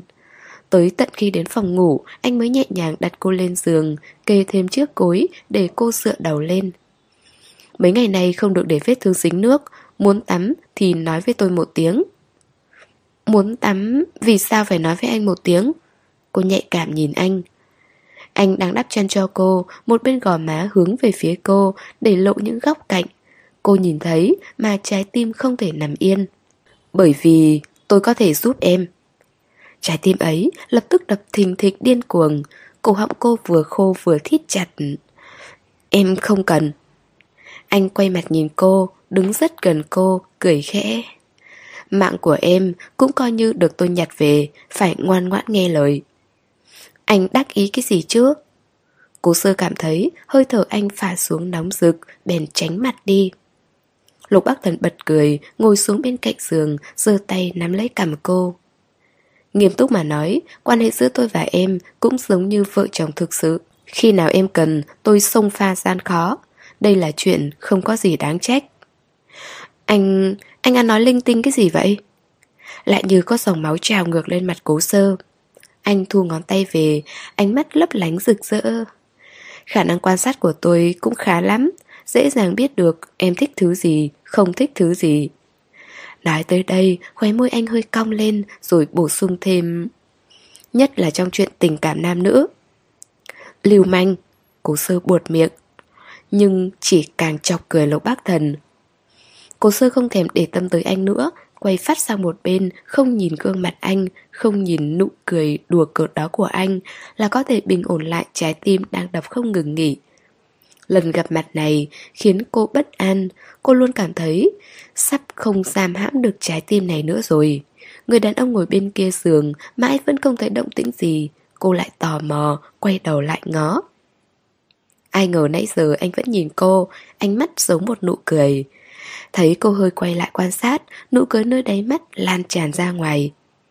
Hô hấp của cố sơ trở nên gấp gáp, cảm thấy anh có ý trêu đùa lại cảm thấy đôi mắt anh quá sáng, nhìn tới nỗi khiến cô lòng dạ dối bời. Thế là cô lại cụp mắt xuống. Nếu là bình thường, hai người không nói chuyện gì ở chung một phòng sẽ rất ngượng ngập.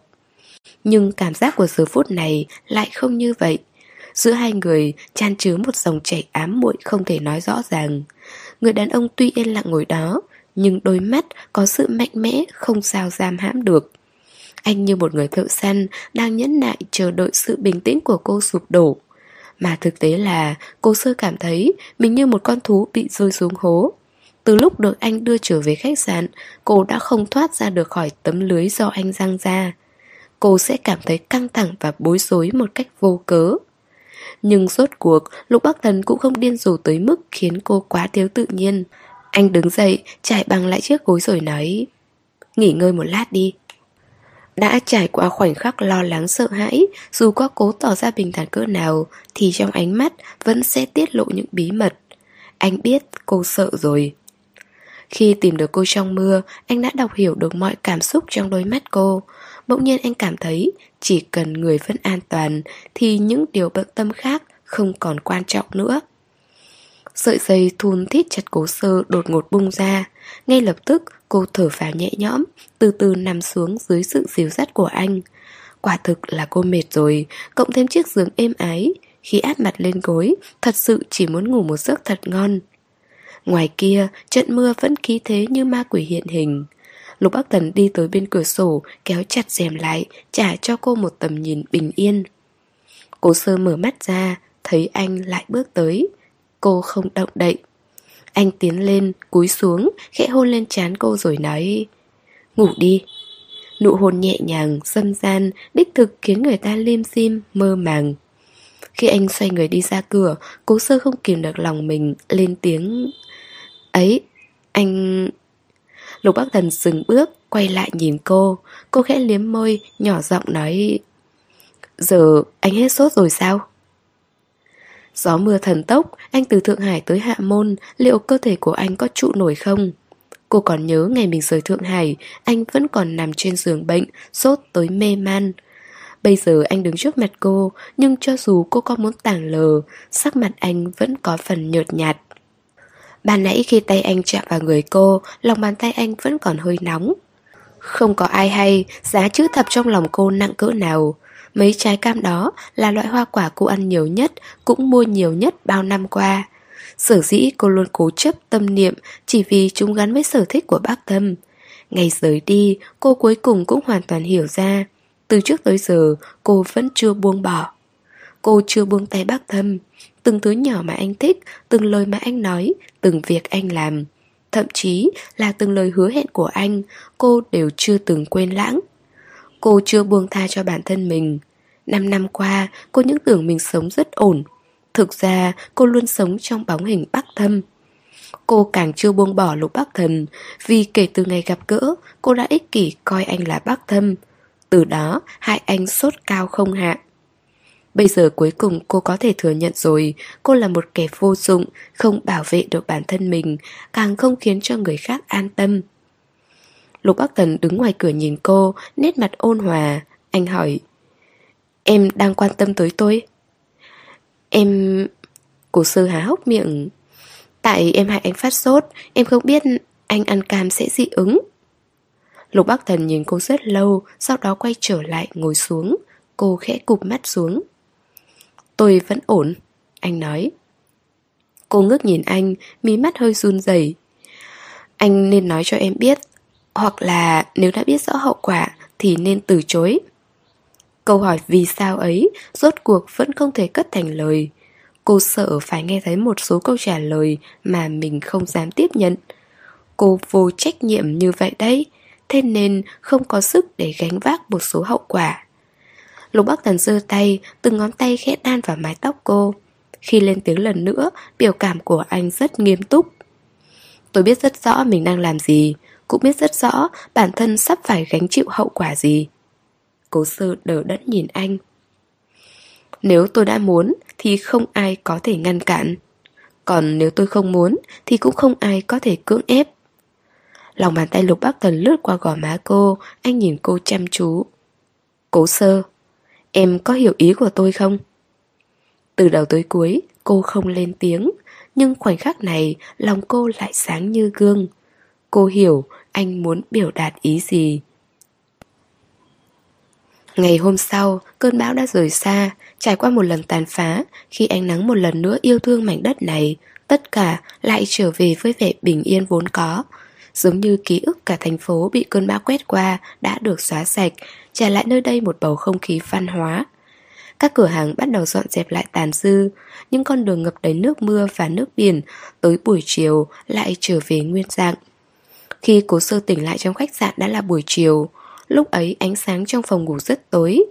Cô còn nhầm tưởng bên ngoài vẫn còn đang chịu sự xâm lấn của thiên tai nên lười nhúc nhích.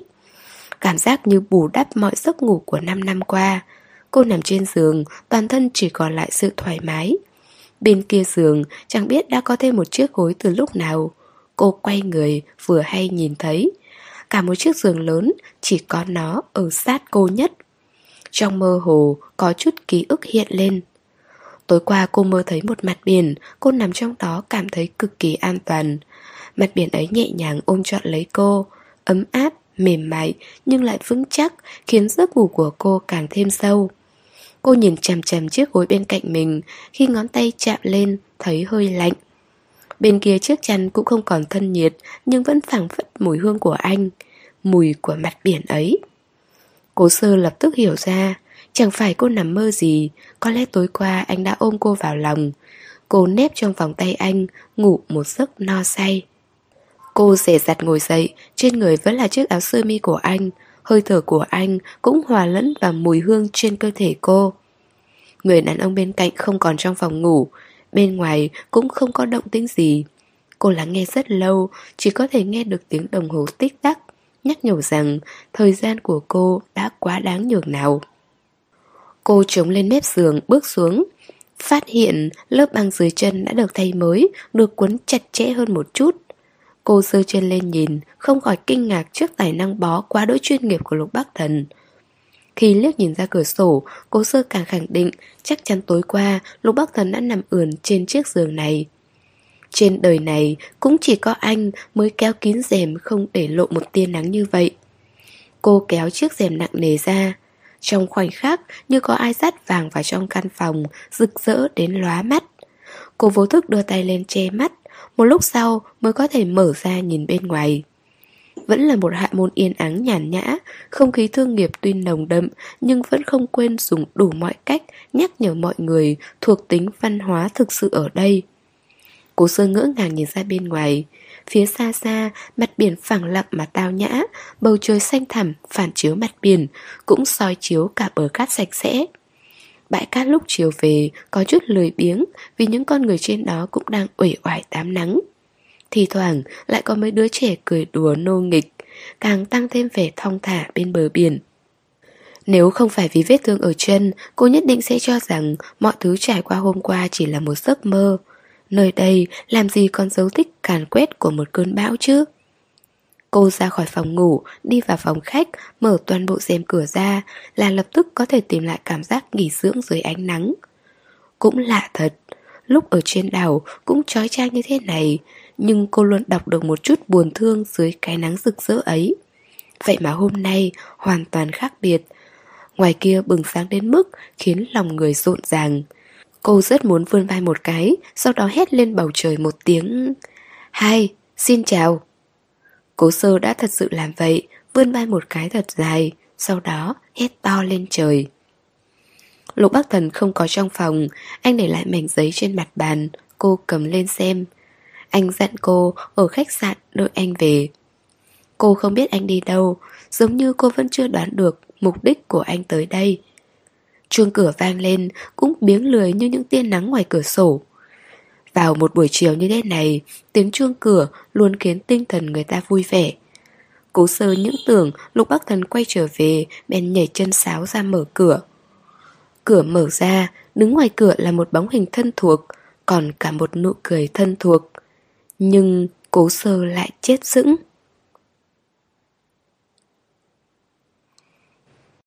Mời các bạn đón nghe phần tiếp theo, chương 169 Cô đi rồi cũng mang cả anh ấy đi theo. Buổi chiều ra biển không thông minh cho lắm Đây là điều cố sơ vẫn luôn nhận định. Cô hoàn toàn không thích hưởng thụ cái nóng bỏng sát ở một nơi đầy muối. Nếu so sánh, cô thích đi dạo khi mặt trời ngả về Tây hơn. Cô sợ phải so sánh, nhưng lại chỉ thích hoàng hôn ở đây. Lung ở Quỳnh Châu, khi lạc mất phương hướng không biết nên đi đâu về đâu, cô lại tới bên bờ biển ngồi một lát, lướt đôi chân trần trên lớp cát trắng mịn, cảm nhận cái nhàn nhã khi cát sỏi bị dồn ép, nhảy nhót giữa những ngón chân, hoặc có thể là yên lặng ngồi một bên, phóng tầm mắt về phía góc biển xa ngút tầm với, ngắm nhìn cảnh tượng bi tráng khi ánh tịch dương đỏ rực như lửa cháy cạn mọi nhiệt tình, dần dần chìm xuống mặt biển. Phải, sở dĩ cô thích ở bên bờ biển mỗi lúc chiều tà chính vì sự bi tráng này. Hoàng hôn lơ lửng trên mặt biển, màu sắc rực rỡ, nhuộm đỏ bọt sóng, diễm lệ tới mức khiến người ta rơi lệ. Thế mà chẳng mấy chốc, biển lớn đã phản bội lại hoàng hôn, thôn tính vòng tròn dần trở nên yếu ớt ấy, từng chút từng chút một. Và rồi, chính đại dương cũng đánh mất những màu sắc cuối cùng của mình, trở nên ảm đạm và tiêu tụy. Thế nên cô cảm thấy, lúc ấy, biển cả cũng cô độc như cô vậy. Còn ở Hạ Môn, biển đẹp nhất có lẽ là về đêm, tiết trời giữa hạ oi ả, dưới bầu trời đêm thanh, trăng thanh, lác đác sao, cùng người mình yêu hít chút gió biển hoặc đan tay dạo bước trên con đường, được điểm xuyết chút ánh đèn. Mọi lưu luyến thế tục, mọi lo âu phiền não cũng được gió biển thổi bay hết. Đáy lòng được thổi sạch sẽ rồi thì mọi chuyện cũng trở nên nhẹ nhàng hơn. Chân cô sao rồi? Trong một khu cà phê bên góc bờ biển, dưới một chiếc ô che nắng cực lớn, trắng bóc như mây. Trên một chiếc bàn vuông bằng gỗ thật màu nâu đậm, tựa như màu của từng viên sô-cô-la ngọt ngào. Lâm Gia Duyệt ngồi đối diện cô, nhìn chân chân đôi chân nhỏ bị thương của cô, quan tâm hỏi. Người tới là Lâm Gia Duyệt. Sự xuất hiện của cô ta khiến cố sơ rất sừng sốt, rồi sau đó kinh ngạc hóa thành ngượng ngập. Lâm Gia Duyệt đã chuẩn bị trước, có lẽ vào lúc ấn chiếc chuông cửa đó, cô ta đã sớm dựng lên một lớp vỏ ngoài, không ai có thể phá vỡ. Đến nỗi mà, khi cô mở cửa ra đối diện, lại là nụ cười ung dung nhẹ nhàng của Lâm Gia Duyệt. Lâm Gia Duyệt nhảy dù một cách bình thản như thế, khiến cố sơ trở tay không kịp. Người con gái bên ngoài ăn mặc chỉnh tề, còn cô chỉ đọc một chiếc áo sơ mi nam giới của Lục Bắc Thần, người tinh mắt vừa nhìn đã có thể nhận ra. Vậy mà sau khi nhìn thấy cô, Lâm Gia Duyệt vẫn cười rất điềm nhiên, dường như không vì trang phục trên người cô mà thay đổi sắc mặt. Thế nên cố sư cảm thấy nội tâm cô ta cực kỳ mạnh mẽ. Chuyện cô xin nghỉ việc, Lâm Gia Duyệt có biết hay không thì chưa rõ, nhưng rõ ràng cô ta tới đây vì lục bác thần. Gian phòng của anh không những có thêm một người phụ nữ, còn là một người phụ nữ mặc áo sơ mi của anh vừa bò dậy khỏi giường. Là ai cũng sẽ nghĩ lung tung. Lâm Gia Duyệt không phá cửa xông vào, chỉ yên lặng đứng bên ngoài, nhìn thẳng vào mắt cô khẽ hỏi. Cố sơ, chúng ta có tiện nói chuyện mấy câu không? Nếu Lâm Gia Duyệt không lên tiếng, cô nhất định sẽ vờ bình tĩnh mà nói rằng Lục Bắc Thần không có ở đây. Chỉ có điều, cô sơ không ngờ người Lâm Gia Duyệt tìm lại là cô. So với vẻ điên rồ lần trước, hôm nay Lâm Gia Duyệt rất nhã nhặn. Cô ta lại trở về với sự điềm đạm và bình tĩnh vốn có, khác hẳn với nét mặt cau có như kẻ địch lớn hôm trước. Nhưng cố sơ có thể hiểu cơn sốt cao của Lục Bắc Thần đối với Lâm Gia Duyệt quá đột ngột. Cô ta lo lắng quá mà mất bình tĩnh cũng là chuyện quá đỗi bình thường. Còn hôm nay, Lâm Gia Duyệt nhẹ tênh như làn gió thế này, Cố sơ cảm thấy có thể vì hành tung của cô hay lục bác thần cô ta đều biết rõ. Cảm giác này rất kỳ lạ. Năm năm rồi, cô chẳng qua chỉ sống như một người vô hình, không ai hỏi han cô sẽ đi đâu. Rồi bất ngờ lục bắc thần xuất hiện, sau đó tới lượt lâm gia duyệt. Cô đi tới đâu, lục bắc thần cũng có thể tìm thấy, mà lục bắc thần đi tới đâu cũng luôn có bóng hình lâm gia duyệt, như hình với bóng. Đúng vậy, chính là cái cảm giác này. Cố sơ rời địa điểm đàm phán ra ngoài khách sạn, chính là quán cà phê bên bờ biển trông có vẻ nhàn nhã văn vẻ này. Chỉ là có một chút ích kỷ nho nhỏ. Trong phòng có hành lý, quần áo của cô và Lục Bắc Thần giống như ở một nơi ở riêng. Một là cô không muốn căn phòng ấy lẫn lộn mùi hương của một người phụ nữ thứ hai.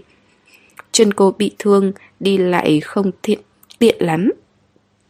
Lâm Gia Duyệt ngập ngừng muốn nói mấy lần rồi. Cố sơ biết, có những chuyện cô ta nhất định hỏi ra. Nhưng từ lúc bắt đầu gặp Lâm Gia Duyệt, cô đã chuẩn bị tâm lý sẵn sàng. Cô có linh cảm Lâm Gia Duyệt sẽ tuyên bố rõ ràng bảo cô rời xa lục bắc thần. Thế nên cô mới định nghĩa cuộc nói chuyện này là đàm phán. Cách chiếc ô không xa, có một đám thanh niên đang vui đùa. Họ đang chuẩn bị một bữa tiệc trên bãi cát, đủ các loại nhạc cụ với đủ hình dạng màu sắc bên những chàng trai cô gái cực kỳ bắt mắt. Náo nhiệt cũng tốt, còn hơn là bối rối ngượng ngùng. Họ ngồi xuống, hai tách cà phê thơm nồng bên hai người phụ nữ giấu trong lòng những tâm sự riêng. Cố sơ cảm thấy nếu đổi lại là hứa đồng hay là cố tư, có lẽ đều sẽ thoải mái hưởng thụ. Cô không phản cảm với Lâm Gia Duyệt, ngược lại cô cảm thấy đôi phần có lỗi với cô ta.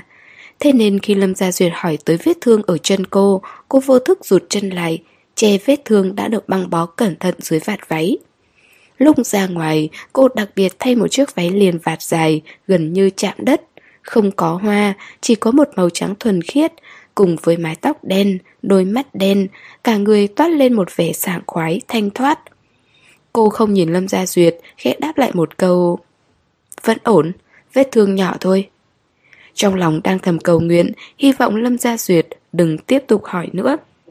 Ai dè, Lâm Gia Duyệt vẫn rất quan tâm, lại truy hỏi Sao lại không cẩn thận vậy? Cố sơ bưng cốc cà phê lên, khẽ nhấp một chút, vị thơm nồng ấy tràn vào miệng, dù đãng tới nơi cổ họng chốc lát. Khi cô lên tiếng, thanh âm hơi khàn. Phải, bình thường tôi cũng bất cẩn ẩu thả lắm. Vừa đáp lại lời Lâm Gia Duyệt, vừa né tránh được điểm mấu chốt của câu hỏi một cách kỳ diệu. Nếu thành thật trả lời thì sẽ khiến người ta miên man trong những tưởng tượng. Lâm Gia Duyệt cũng là người thông minh, đoán ra được cô không muốn tiếp tục, cũng đành thôi. Cô ta uống một ngụm cà phê, mấp máy định nói. Cố sơ trực tiếp vào để... Có chuyện gì thì cô nói đi. Chiếc ô che màu trắng chỉ lọc đi ánh nắng mặt trời, hình như không thể ngăn cản cái hầm hập của cả bờ cát dài. Hôm nay Lâm Gia Duyệt trang điểm nhã nhặn, nhưng nếu ra bờ biển thì rất thiệt thòi. Bên tay trái cô ta đặt một tờ giấy ăn có in hình hoa mộc lan. Khi gió thổi qua sẽ thoang thoảng một mùi hương thực sự. Chỉ có điều đã bị những giọt mồ hôi cô ta lau đi ban nãy cướp mất cái sạch sẽ để lại trên bề mặt những vệt phấn. Như vậy cố sư có thể nhận ra cô ta không thản nhiên như vẻ bề ngoài. Ngược lại, sắc mặt lâm ra duyệt hơi tệ. Cô ta khẽ thở dài một hơi, nhìn sang cố sơ... Có lúc tôi nghĩ phải làm sao mới có thể khiến cô rời xa Bắc Thần đây. Lúc nói những lời này, trong ánh mắt cô ta dấy lên một chút bi thương, không có chèn ép, phần nhiều là hết cách. Cố sơ không nhìn cô ta, ngón tay chạm nhẹ vào chiếc cốc, có giây lát hơi ngừng lại. Cô đã sớm biết mục đích Lâm Gia Duyên tới lần này, nhưng nghe nói vậy, cõi lòng vẫn cảm thấy không thoải mái. Khi lên tiếng, giọng cô cũng thản nhiên. Tôi và anh ấy chưa bao giờ ở bên nhau. Lâm Gia Duyệt nhìn cô có chút ngỡ ngàng, rất lâu sau mới nói Tôi còn tưởng cô sẽ nói với tôi rằng cô đã ở cùng với anh ấy rồi. Vì sao lại nghĩ như vậy? Cô sơ thở dài. Nếu tôi muốn làm vậy, hoàn toàn có thể không cần tới hạ môn. Nhưng thực tế là cả hai người cùng xuất hiện ở hạ môn. Lúc này cố sơ mới ngước mắt lên, ánh mắt bình thản. Chẳng phải cô cũng đang xuất hiện ở đây sao? Tôi là... Cô bám theo anh ấy. Cố sơ thay cô ta nói nốt những gì cô ta định nói. Thật ra cô hoàn toàn không cần làm vậy. Bây giờ cô nói thì nhẹ nhàng là vì cô chưa từng đánh mất anh ấy. Tim cố sơ thắt lại. Cô đã từng đánh mất chứ? Cả thể xác lẫn linh hồn đều vì cuộc chia ly ấy mà tan nát, vỡ vụn. Nỗi đau ấy không khác gì một lần chết đi. Cô cũng chưa từng đánh mất anh ấy. Không, tôi đang đánh mất. Lâm Gia Duyệt siết chặt chiếc cốc. Cố sơ nhìn cô ta một lúc, sau đó cụp mắt xuống. Chiếc thìa bạc nhỏ tinh xảo khẽ xoay nơi đầu ngón tay, khuấy đều cả cà phê trong cốc. Xin lỗi, tôi không giúp được cô. Đối phương trở nên trầm mặc. Rất lâu sau cả hai người chẳng ai nói thêm gì. Những chàng trai cô gái mở tiệc ngoài kia bắt đầu trở nên huyên náo. Những chiếc quần bơi đủ màu, những bộ bikini gợi cảm làm cơn lười phải hoảng sợ.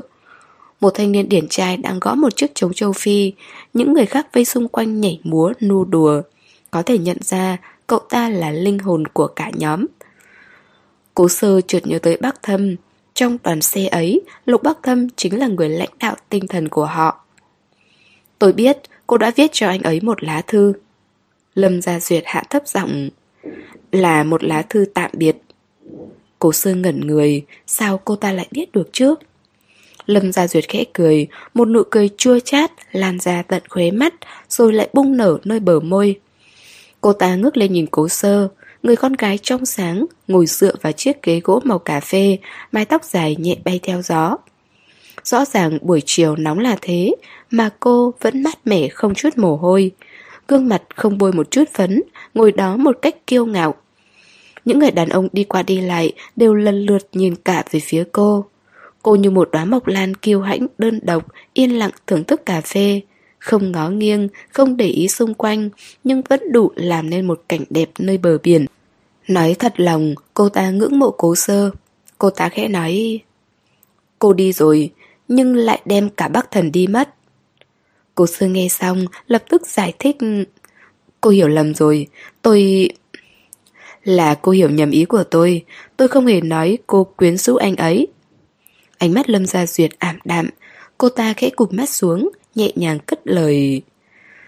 Thực tế là tôi đang chứng kiến anh ấy giao phó trái tim của mình như thế nào. Nói tới đây, cô ta nhìn lên cố sơ, bổ sung thêm... Vì cô. Cố sơ không ngờ cô ta lại nói thẳng thắn đến vậy, mở miệng định giải thích, nhưng Lâm Gia Duyệt giơ tay ra hiệu, có ý ngắt lời cô, rồi nói... Cố sơ, cô có biết không, nếu cô không xuất hiện, tôi và bác thần sẽ kết hôn, nhất định sẽ kết hôn. Trông cô ta đầy vẻ bi sầu, giọng nói vẫn đè xuống rất thấp.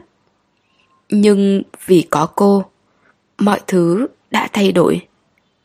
Khi Lâm Gia Duyệt nói những lời này, ngữ khí và thái độ đều ôn hòa, điềm đạm, giống như đang chỉ trích. Nhưng xem xét kỹ lại nội dung thì tính chỉ trích lần này còn dữ dội hơn lúc ở trong phòng bệnh. Lâm Gia Duyệt không còn vòng vo oán trách cô không đủ tư cách làm trợ lý, mà thẳng thừng nói với cô rằng chính cô là người đã phá hoại mối tình vốn dĩ sẽ tốt đẹp. Từ nhỏ cố sơ đã không phải là một cái bánh bao, những năm tháng thiếu thời vô ưu vô lo đã hình thành nên một phong cách không biết sợ là gì. Nhưng một lần gia đình gặp biến cố có thể thu lại những màu sắc của cô trong khoảnh khắc, khiến cô trở thành một người chỉ mong bình an là được. Thế nên nếu đổi lại là cố sơ của ngày trước, cô nhất định sẽ cười mà đáp lại Lâm Gia Duyệt một câu. Nếu anh ấy yêu cô, thì sao người khác có thể xen ngang được? Cô phải biết rằng tình yêu là thứ trò chơi có tính chất biệt lập nhất. Nhưng đặt vào hoàn cảnh hiện tại, bất luận là thế nào, cô cũng không thể nói ra câu ấy. Bây giờ cô không nói, không có nghĩa là cô hèn nhát. Mà cô thật sự có thể đọc được nỗi sợ hãi ở trong đôi mắt của Lâm Gia Duyệt. Tuy Lâm Gia Duyệt che đậy rất giỏi, nhưng cảm giác mất phương hướng và lo sợ dâng lên từ tận đáy lòng ấy đã lan tràn. Dù lớp trang điểm có tỉ mỉ cỡ nào cũng khó có thể che giấu đi được. Cố sơ cảm thấy mình không thể phát dối như vậy, không thể vẫn sung sướng khi người khác đau khổ. Mấy năm trời với nhiều đổi thay đã thu lại của cô tính cách nói mà không biết suy nghĩ. Cô chọn cách im lặng dù Lâm Gia Duyệt có đổ oan cho mình hay không. Chẳng lẽ cô không muốn giải thích chút nào sao? Sự bình thản của cô khiến Lâm Gia Duyệt hoài nghi. Khi cô ta hơi nhớn mày lên, trong ánh mắt có đôi chút tổn thương. Cố sư buông chiếc thìa nhỏ bằng bạc xuống, nhẹ nhàng co hai chân lên chiếc ghế rộng rãi. Lúc ôm lấy chân, còn cẩn thận tránh vị trí bị thương, khẽ thở dài. Tôi thật sự không biết phải giải thích gì với cô. Xem ra cô rất tự tin. Lâm Gia Duyệt nhìn cô chằm chằm. Cố sơ khẽ lắc đầu. Tôi biết cô đang nghĩ gì, nhưng thực tế có lẽ là cô nghĩ nhầm rồi. Vậy cô cho rằng tôi đang nghĩ cái gì? Cô biết chuyện tôi nghỉ việc. Ngay sau đó, giáo sư Lục tới hạ môn. Cô sẽ cho rằng đây chẳng qua chỉ là một thủ đoạn của tôi. Cố sơ chống cằm lên đầu gối, không ngước mắt lên, chỉ nhìn chăm chăm xuống cốc cà phê với một lớp bọt cà phê mỏng tang bên trên, đang lặng lẽ nứt ra trong không khí, mỏng manh như một phận đời không đáng coi trọng. Như cuộc đời của cô vậy, bắt đầu nồng nàn như hương cà phê, rồi lại im ắng đọng lên thành cốc như những bọt cà phê lạnh lẽo. Không phải thế sao? Thanh âm của Lâm Gia Duyệt từ đầu tới cuối vẫn phẳng lặng như dòng nước. Chẳng biết là cô ta đã thật sự dốc cạn sức lực hay chỉ đang chủ bị một nguồn sức mạnh khiến cả hai đều sụp đổ. Tôi không hề. cố sơ nhìn thẳng vào đôi mắt Lâm Gia Duyệt, trong sáng và đường hoàng. Cô chỉ muốn rời xa, đơn giản vậy thôi. Đời người, có biết bao lần vòng quanh, xoay chuyển, dẫu cô có lần tránh thế nào, có lúc cũng không tránh khỏi sự an bài của số phận. Tự cho rằng đang tranh đấu, chạy trốn, mang theo trí khí và tinh thần không khuất phục như liều chết, vốn dĩ tưởng là thay đổi một số người hay một số chuyện. Nhưng về sau mới nhận ra, thật ra tất cả mọi chuyện đều đã được ông trời sắp đặt từ trước. Thế nên sau khi cô điên cuồng tiêu tốn hết chút ấm áp còn sót lại của tuổi xuân để hiểu ra đạo lý này, cô không tranh, không đoạt, không khóc, không gào, chỉ muốn được tiếp tục sống, sống tốt hơn thì mới có thể chết đẹp hơn được. Thật ra, tôi rất muốn làm bạn với cô, cho tới khi tôi nhận ra chúng ta không thể trở thành bạn bè thực sự, tôi đã từ bỏ suy nghĩ này. Cố sơ lên tiếng. Lâm Gia Duyệt nhướng mày nhìn cô. Cô cảm thấy trước nay tôi đối với cô là giả tạo sao? Trước giờ cô vẫn rất thông minh, cứ cho là có giả tạo thì cũng sẽ không lộ một chút sơ hở nào. Cô sơ thở dài nói thêm, nhưng cô quên mất một điều, nắm cát trong tay quá chặt, ngược lại nó sẽ càng trôi nhanh hơn. Ý cô là gì? Cô sơ uống một ngụm cà phê rồi lại đặt xuống, ngữ khí cũng nhẹ nhàng như cử chỉ vậy. Chẳng phải chính vì cô mà tôi mất công việc ở bệnh viện sao? Cả người Lâm Gia Duyệt trượt sững sờ. Lúc ấy cô mới ngước mắt lên, nhìn Lâm Gia Duyệt cười khẽ. Chính cô chạy tới bệnh viện khiếu nại tôi, phải không? Tôi... Phụ nữ luôn có trực giác, những người phụ nữ thông minh, trực giác càng cao. Cố sơ không chửi rủa, ngữ khí bình thản như đang kể câu chuyện của người khác. Tối đó ở sạp hàng bên đường, cô đã nảy sinh nghi ngờ đối với tôi. Thật ra, cô hoàn toàn không cần làm vậy. Lúc ấy giáo sư Lục chẳng qua chỉ giúp tôi một lần mà thôi. Vô duyên vô cớ mất đi công việc, cô đương nhiên không thể coi là chuyện gió thổi mây bay. Từ trước tới giờ cô đều cho rằng đó là chuyện do Lăng Song làm. Không phỏng vấn được Lục Bắc Thần, cậu ta quay lại cắn cô, y đức có vấn đề. Đây tuyệt đối là phong cách hành xử của Lăng Song, đà kích trả thù, bụng dạ hẹp hòi. Cho tới khi cô gặp Lăng Song ở Thượng Hải. Không phải cô chưa từng nghi ngờ Lục Bắc Thần, vì sao sau khi cô thất nghiệp anh lại quả quyết cho cô một hợp đồng trợ lý.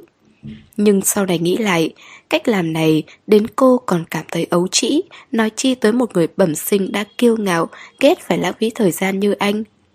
Tới cuối cùng, cô đã chuyển mục tiêu lên người Lâm Gia Duyệt. Cũng bắt nguồn từ tình cảm cô ta dành cho Lục Bắc Thần, rồi liên tưởng tới nội dung tin nhắn cô ta từng gửi cho Lục Bắc Thần. Liền cảm thấy chắc đến 8-9 phần.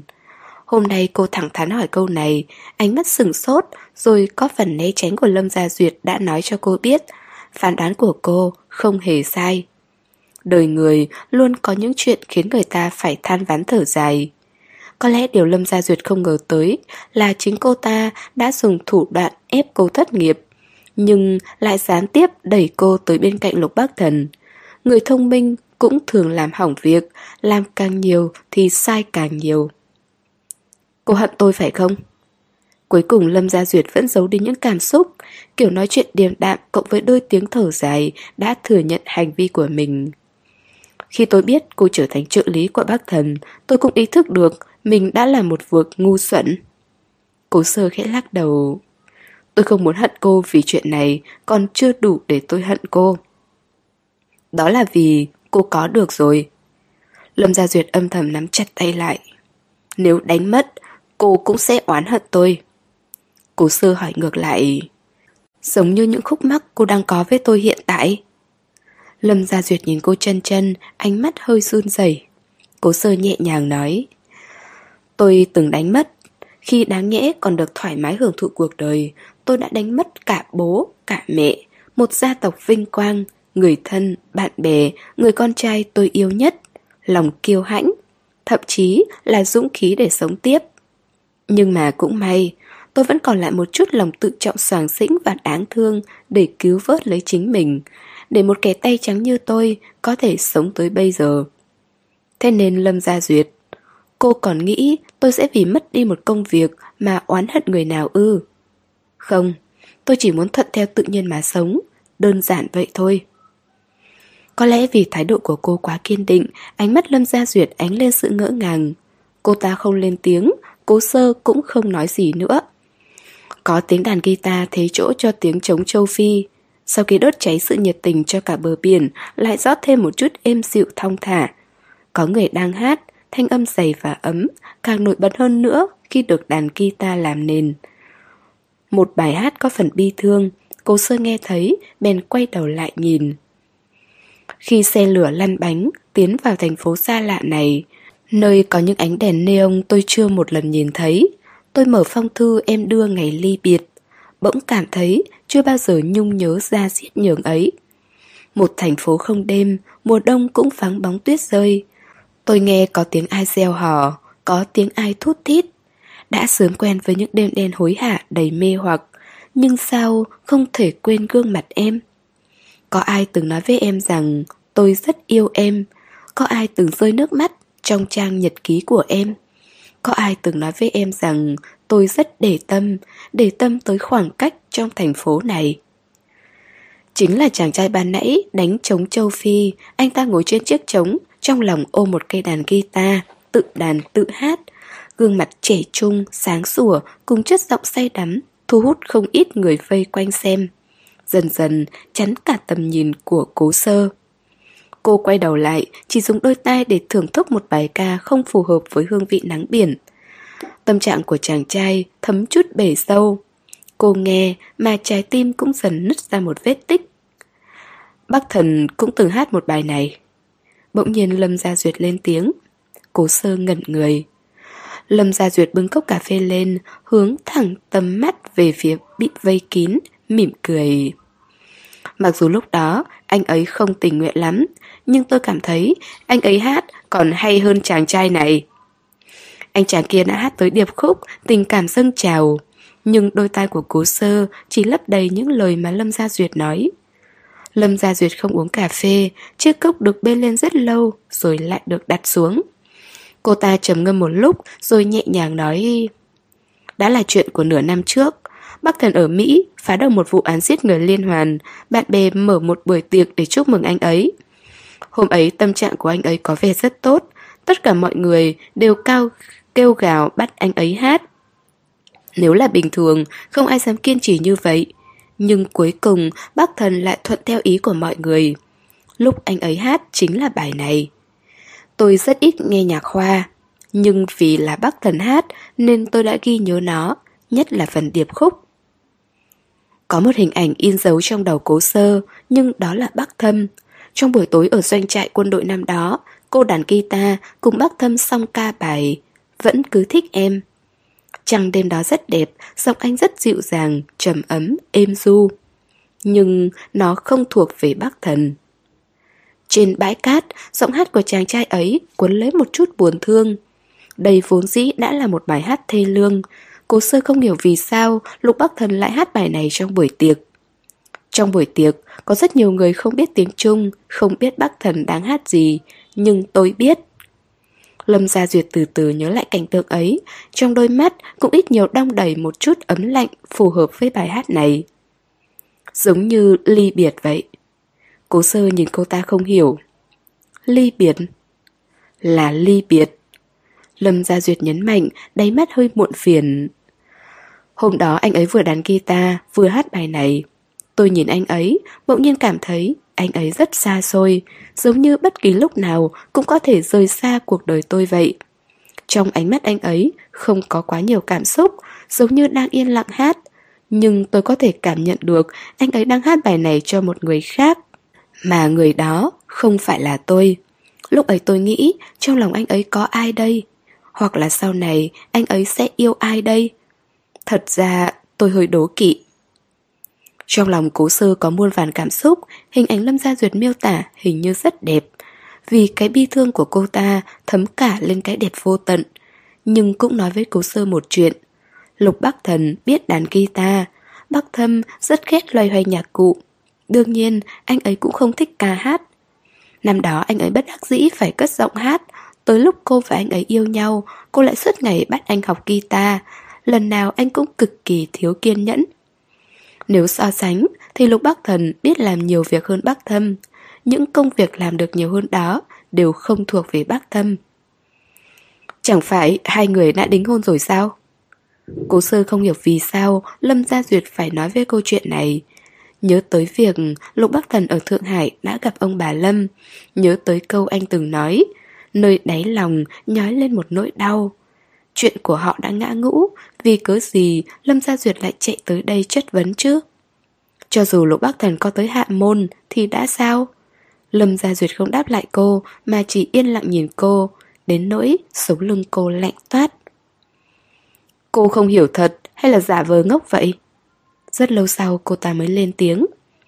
Thấy bộ dạng này của cô ta, tim cô sơ chợt đập thịt một tiếng.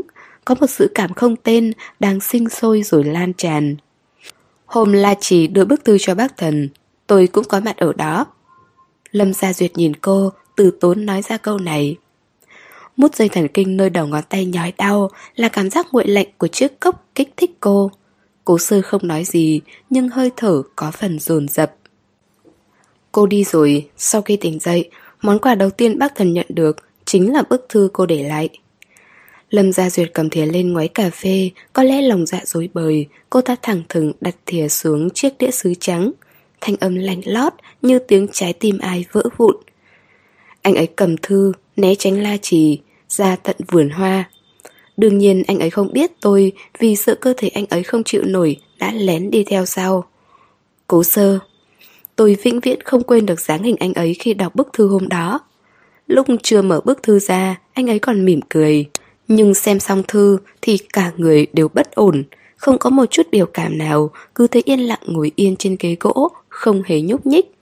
Anh ấy vẫn còn sốt, cứ ngồi đó mãi tới tận khi trời mưa vẫn không vào. Cô có biết rất nhiều lần tôi muốn xông tới xem rốt cuộc trong thư viết gì, rốt cuộc cô đã nói điều gì khiến anh ấy tuyệt vọng như vậy. Con tim cố sơ như bị ai khoét mạnh, đau tưởng chết. Cô không thể đau lòng được. Trực giác của phụ nữ nói cho tôi biết bức thư đó của cô để lại. Khi ấy tôi cũng hiểu vì sao mình lại khẳng định như vậy.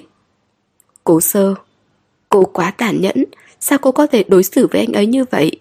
Đổi lại là người phụ nữ khác, sao có chuyện nỡ để anh ấy đau lòng? Cơn đau lần này lan dần tới tận lòng bàn tay, rồi cả ngón tay cũng dâm gian. Cô không biết anh lại như vậy, giống như cô không biết năm xưa một lần ly biệt với bác Thâm đã trở thành vĩnh viễn vậy. Không sai, chính tôi đã hại cô mất việc. Mỗi lần nghĩ tới chuyện này tôi đều cảm thấy mình điên rồi. Nhưng bây giờ tôi không áy náy một chút nào, vì cô đã cướp mất trái tim của bác thần rồi lại tổn thương anh ấy. Nói tới đây, Lâm Gia Duyệt có chút nghẹn ngào. Cố sơ không còn cách nào cãi lại. Tôi không có, Cô có muốn biết bác thần đã nói gì với bố tôi không? Ánh mắt Lâm Gia Duyệt trở nên sắc lẹm. Cô không muốn biết, nhưng vì sao trong lòng cô lại có chút mong đợi chứ? Hôm đó là sinh nhật bố tôi. Từ trước tới nay bố tôi đều biết tôi thích bác thần. Bao năm qua tôi chỉ muốn ở bên người đàn ông này. Bố tôi với tư cách là bề trên nhà gái, vì tôi đã không ngại hạ mình đề xuất thỉnh cầu để bác thần đính hôn với tôi. Kết quả, anh ấy đã từ chối bố tôi, đứng ngay trước mặt mẹ tôi và tôi mà nói rằng anh ấy vẫn luôn coi tôi là em gái. Tâm trạng Lâm Gia Duyệt trở nên kích động. Bao nhiêu năm rồi, tôi vẫn luôn ở bên cạnh anh ấy, chờ đợi anh ấy. Thế mà anh ấy chỉ coi tôi là em gái. Cố sơ nhìn thấy nỗi đau trong mắt cô ta, nhất thời không biết nên nói gì. Trước đây, bên ngoài có biết bao nhiêu lời đồn đại về hai chúng tôi, anh ấy chưa từng giải thích. Tôi cứ tưởng rằng anh ấy đã ngầm thừa nhận mối quan hệ này. Tôi những tưởng sau khi bố tôi đề xuất chuyện đính hôn, anh ấy sẽ đồng ý. Không ngờ anh ấy lại từ chối thẳng thừng như vậy. Một tay Lâm Gia Duyệt siết chặt chiếc cốc. Tôi là con gái của Lâm trưởng, mẹ tôi lại là nhà siêu tầm đá quý nổi tiếng. Nhà họ Lâm chúng tôi có chỗ nào không xứng với lục môn. Biết bao cậu chủ danh tiếng đang theo đuổi tôi, tôi đang nhẽ phải được kiêu ngạo sống dưới tôn nghiêm của một cô chủ lớn nhà họ Lâm. Nhưng đứng trước mặt lục bắc thần, tôi chẳng là gì nữa, chẳng còn gì cả. Tôi chỉ yêu một mình anh ấy, cho dù là yêu một cách hèn mọn. Yêu sâu sắc một người, cuối cùng rồi sẽ trở nên hèn mọn. Sao cố sơ không hiểu đạo lý này chứ? Cô có biết, một khi bác thần không lấy tôi, đồng nghĩa với gì không? Cố sơ vô thức dùng mình, ngước mắt nhìn Lâm Gia Duyệt. Không cần biết tôi có yêu bác thần hay không, chỉ cần hai chúng tôi kết hôn, phần nhiều là cân nhắc tới việc hợp tác quyền lực. Cùng một ý nghĩa, nếu anh ấy từ chối nhà họ Lâm, anh ấy cũng đồng thời tổn thất nghiêm trọng. Tôi nghĩ chắc cô từng nghe nói về quỹ tài chính Bắc Thần. Năm đó, chú Lục với tư cách là cổ đông sáng lập đã chuyển nhượng cho Bắc Thần. Kỳ thực nói trắng ra chính là tặng Bắc Thần một món quà. Mấy năm nay quỹ phát triển càng lúc càng to lớn, đó là vì thu hút được không ít cổ phần lợi nhuận của các doanh nhân, trong đó bao gồm cả bố tôi, Lâm Trưởng, cũng chiếm một định mức không hề nhỏ. Bác thần dạn nứt với nhà họ Lâm chúng tôi cũng có nghĩa là quỹ tài chính sẽ mất đi sự ủng hộ của bố tôi. Không chỉ riêng bố tôi, còn cả những chú bác có quan hệ thân thiết với bố tôi nữa. Họ đều sẽ lấy đi số cổ phần của mình mà bỏ mặc quỹ bác thần. Cố sơ cảm thấy sống lưng có một con côn trùng đang bò, một loài nhuyễn thể, mềm mềm, lạnh lạnh. Cô hiểu rõ ý của Lâm Gia Duyệt, vô thức nhớ lại, hình như hôm đó bác thần liên tục nhận điện thoại, cô còn tưởng có vụ án nào khiến anh vướng mắc. Bây giờ nghĩ lại, chắc là quỹ tài chính xảy ra vấn đề. Tôi nghĩ các người đã ra tay rồi. Cô lẩm bẩm. Lâm Gia Duyệt nhìn cô. Phải, vì tối đó bố tôi đã gọi điện hỏi ý anh ấy một lần nữa, anh ấy tỏ rõ thái độ. Cho dù có động vào quỹ tài chính, anh ấy cũng sẽ không thay đổi ý định. Nói tới đây, cô ta cười khổ. Tới bây giờ tôi mới hiểu, thật ra trong lòng bác thần, tôi không có một phân lượng nào hết. Cả quỹ bác thần tiếng tăm là thế, mà anh ấy thả hủy hoại, cũng không cưới tôi. Tối đó, Lục Bác Thần nói với cô nếu tôi lấy Lâm Gia Duyệt, có phải em vẫn điềm nhiên như vậy không? Tối đó, Lục Bắc Thần còn nói với cô rằng Vì giọt nước mắt này của em, tôi làm gì cũng xứng đáng. Tối đó, Lục Bắc Thần còn nói thêm rằng Cố sơ, hãy cho tôi một chút thời gian. Tối đó, cô buông bỏ mọi ký ức về buổi tối hôm đó, một lòng muốn tới hạ môn, bước chân lên đảo cổ lãng, kết thúc tất cả. Thế nên cô ép buộc chính mình đừng suy nghĩ quá nhiều về những lời anh nói tối đó, đừng phân tích quá sâu sự thật phía sau những mỏi mệt của anh. Đừng tưởng chuyện này không liên quan tới cô. Ánh mắt Lâm Gia Duyệt rất hùng hổ. Một người đàn ông rõ ràng biết ăn cam sẽ sốt cao không hạ vì cô mà có thể ăn cam. Một người đàn ông ai ai cũng tâng bốc, tán tụng, sinh ra đã kiêu ngạo vì một bức thư của cô có thể ngồi dưới mưa rất lâu như vậy.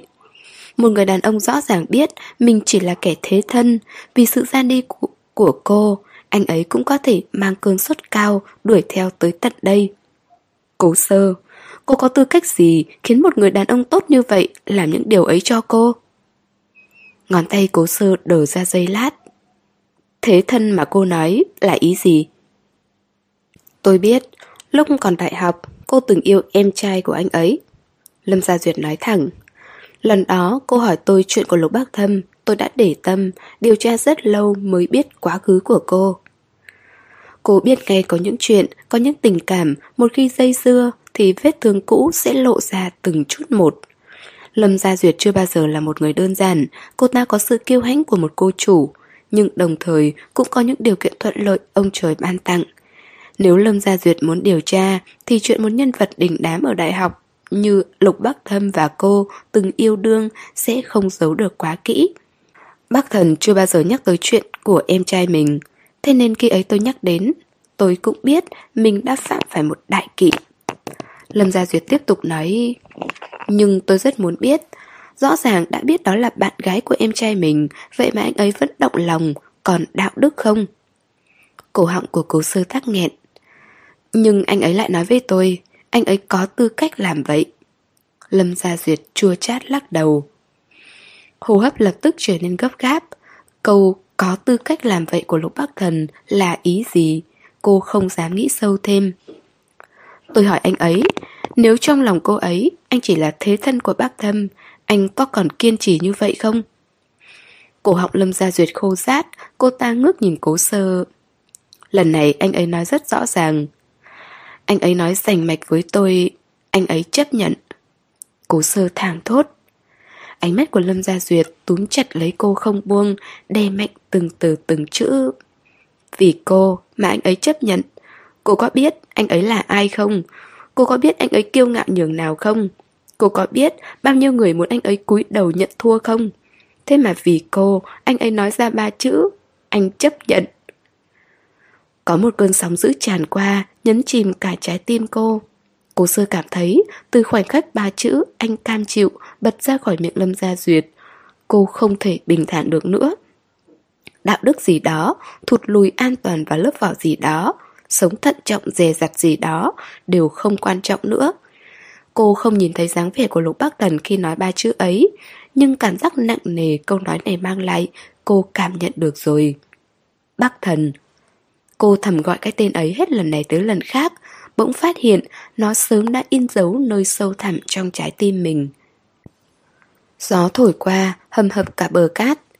Chàng trai ấy đã hát xong, tiếng trống châu Phi lại bắt đầu vang lên những tiếng tùng tùng cùng với tiếng sóng biển, thoải mái phô bày những thanh âm thanh xuân ngạo nghễ mà xa xỉ.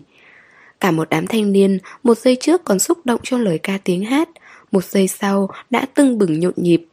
Có lẽ tuổi xuân vốn dĩ chính là một khúc nhạc không tìm được tiết tấu, thoải mái, tùy tiện, muốn khóc cứ khóc, muốn cười cứ cười. Thanh xuân của ai cũng chỉ có một lần, dù có được hay đánh mất cũng định sẵn sẽ thoảng qua như mây khói. Cà phê đã uống cạn, trong miệng chỉ còn lại vị đắng chát, dính chặt nơi cổ họng, lấp đầy khoang miệng. Lâm Gia Duyệt yên lặng ngồi rất lâu, cho tới khi cô tịch cuối cùng của mặt biển bị tiếng trống châu Phi rộn ràng nuốt mất, cô ta mới lên tiếng. Cố sơ, tôi tới đây không phải muốn tìm cô tính sổ, chỉ muốn nói với cô rằng cô không thể phụ lòng một người đàn ông như thế. Hơn nữa, đối phương còn là lục bắc thần mà người khác muốn cũng không thể có được. Cô không thể sống mà khiến tôi đố kỵ như vậy, cô hiểu không? Nếu cô yêu anh ấy thì đừng khiến anh ấy đau lòng. Nếu cô không yêu anh ấy thì hãy nói rõ ràng để anh ấy từ bỏ. Cố sơ kinh ngạc nhìn Lâm Gia Duyệt. Cô... Phải, tôi mệt rồi.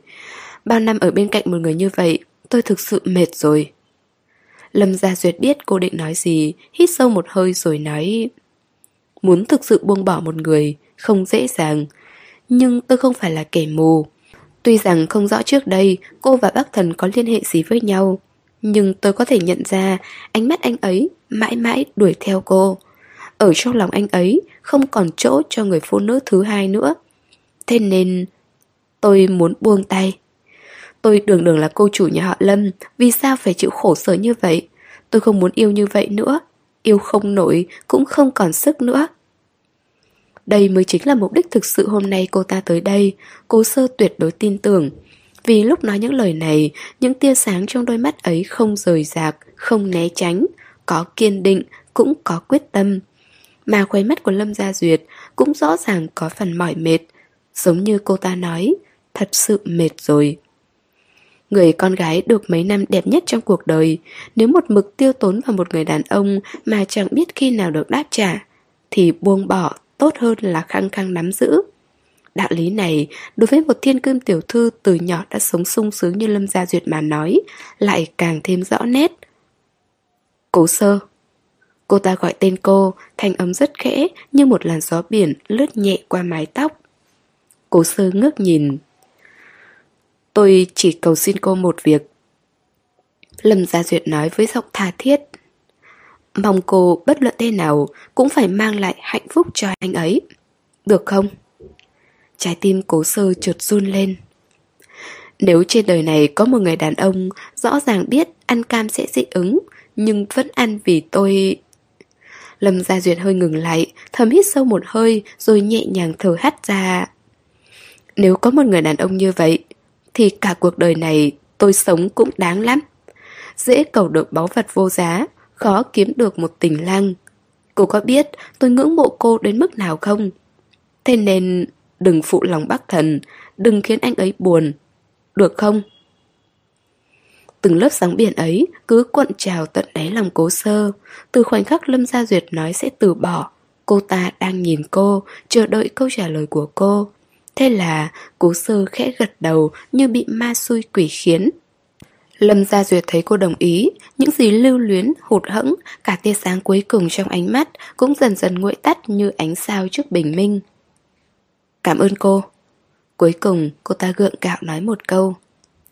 Lâm Gia Duyệt đi rồi, cô ta không đợi Lục Bắc Thần quay lại, thậm chí không lựa chọn chào hỏi anh một tiếng. Sau khi nói với cố sư mấy lời, cô ta rời đi mà không quay đầu lại. Ánh nắng dần dần pha loãng bóng hình ấy, một bóng hình cao gầy, có chút đơn độc. Cố sơ ngồi trên chiếc ghế rất lâu, từ từ ngẫm nghĩ những lời Lâm Gia Duyệt nói. Thật ra là cô đố kỵ với Lâm Gia Duyệt. Khi ở Thượng Hải, nhìn thấy cô ta và Lục Bắc Thần tay trong tay đi ra, trái tim cô như bị ai tạt mạnh cả lọ axit. Tuy rằng ngoài mặt vẫn không chút sứt mẻ, nhưng xác thịt thì đã mục dưỡng triệt để. Nếu hôm nay Lâm Gia Duyệt hùng hổ hiếp đáp, vậy thì tâm trạng cô cũng không phải dối bời như bây giờ cô hoàn toàn có thể đường hoàng đối đáp. Nhưng Lâm Gia Duyệt lựa chọn từ bỏ. Hơn thế, sau khi từ bỏ còn dặn dò cô mấy câu như vậy. Cố sơ đã thật sự hiểu ra rồi, kỳ thực Lâm Gia Duyệt đã yêu say đắm lục bắc thần. Cương quyết đẩy người đàn ông mình yêu thương đi, có cảm giác gì, không phải là cô không biết. Giả vờ không yêu nữa còn đau đớn hơn sự dày vò khi hai người yêu thương nhau. Chân hơi nhức nhối, cô sơ cúi đầu nhìn xuống vị trí ở vết thương. Đoạn vải đó đã được cuốn rất vừa, không quá lỏng để bị tuột ra, cũng không quá chặt mà ảnh hưởng tới đi lại. Bắc thần Hôm nay cô đã thầm gọi cái tên này trong lòng rất nhiều lần, mỗi lần gọi nó lên là nỗi đau trong lòng lại giảm đi đôi phần. Có một chút ngọt ngào đang từ từ dâng cao, lấp đầy trái tim. Cố sơ đứng dậy, di động trên mặt bàn chợt vang lên. Người đầu tiên cô nghĩ tới là Lục Bắc Thần. Nhưng cầm lên xem lại là một số máy lạ. Cô nhận máy. Đầu kia là một giọng nói rất nhiệt tình. Cô cố phải không? Vâng. Tạ ơn trời đất, cô không sao cả. Đầu kia reo lên một tiếng, cô sơ chẳng hiểu mô tê gì. Sau khi hỏi han, cô mới biết người gọi tới là bà chủ của nhà nghỉ trên đảo Cổ Lãng. Con người bà chủ rất chân thành, vẫn luôn lo lắng, không biết hôm qua cô có bị mưa bão giật tơi tả không. Cố sơ vô cùng cảm động, liên tục thông báo là mình không sao. Trò chuyện mấy câu, bà chủ lại nói... Có chuyện này, tôi muốn thương lượng với cô. Vâng, chị cứ nói.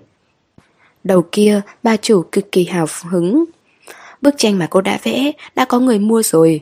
Ban đầu tôi không muốn bán đâu, nhưng đối phương nói là thích lắm, lại trả giá cao. Xem ra thực sự có hứng thú với tranh của cô. Đối phương còn hỏi hành tung của cô Chưa biết chừng đã coi cô là họa sĩ Đuổi theo nhờ vẽ đấy. Dạ.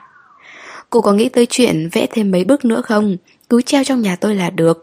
Cô cũng biết nhà nghỉ của tôi đó mà Cũng khá nhiều người thích tranh. Chưa biết chừng tranh của cô lại bán được với giá cao. Người mua tranh trông như thế nào ạ? Khá cao, trông cũng khá đẹp trai, có vẻ tầm khoảng 30 tuổi, lịch sự, nhã nhặn lắm.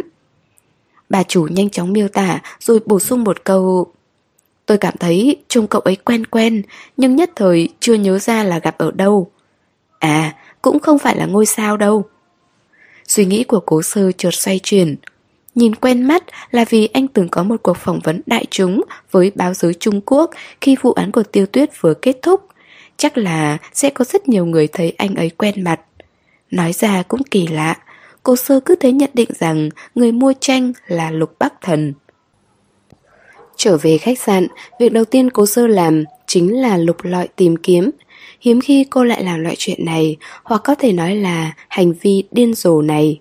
Kể từ khi nhà họ cố gặp chuyện. Cô lục lọi một lượt các loại tủ đứng, phòng sách, phòng sinh hoạt chung trong khách sạn, chỉ cần là nơi có thể để tranh thì đều không thoát khỏi bàn tay tàn ác của cô. Không có phát hiện gì, trái tim cô nguội lạnh đi một nửa. Lẽ nào cô suy nghĩ quá nhiều? Có thể người mua bức tranh cũng vừa cao vừa đẹp trai, trông quen quen nhưng không phải ngôi sao, nhưng cũng không phải là lục bắc thần thì sao?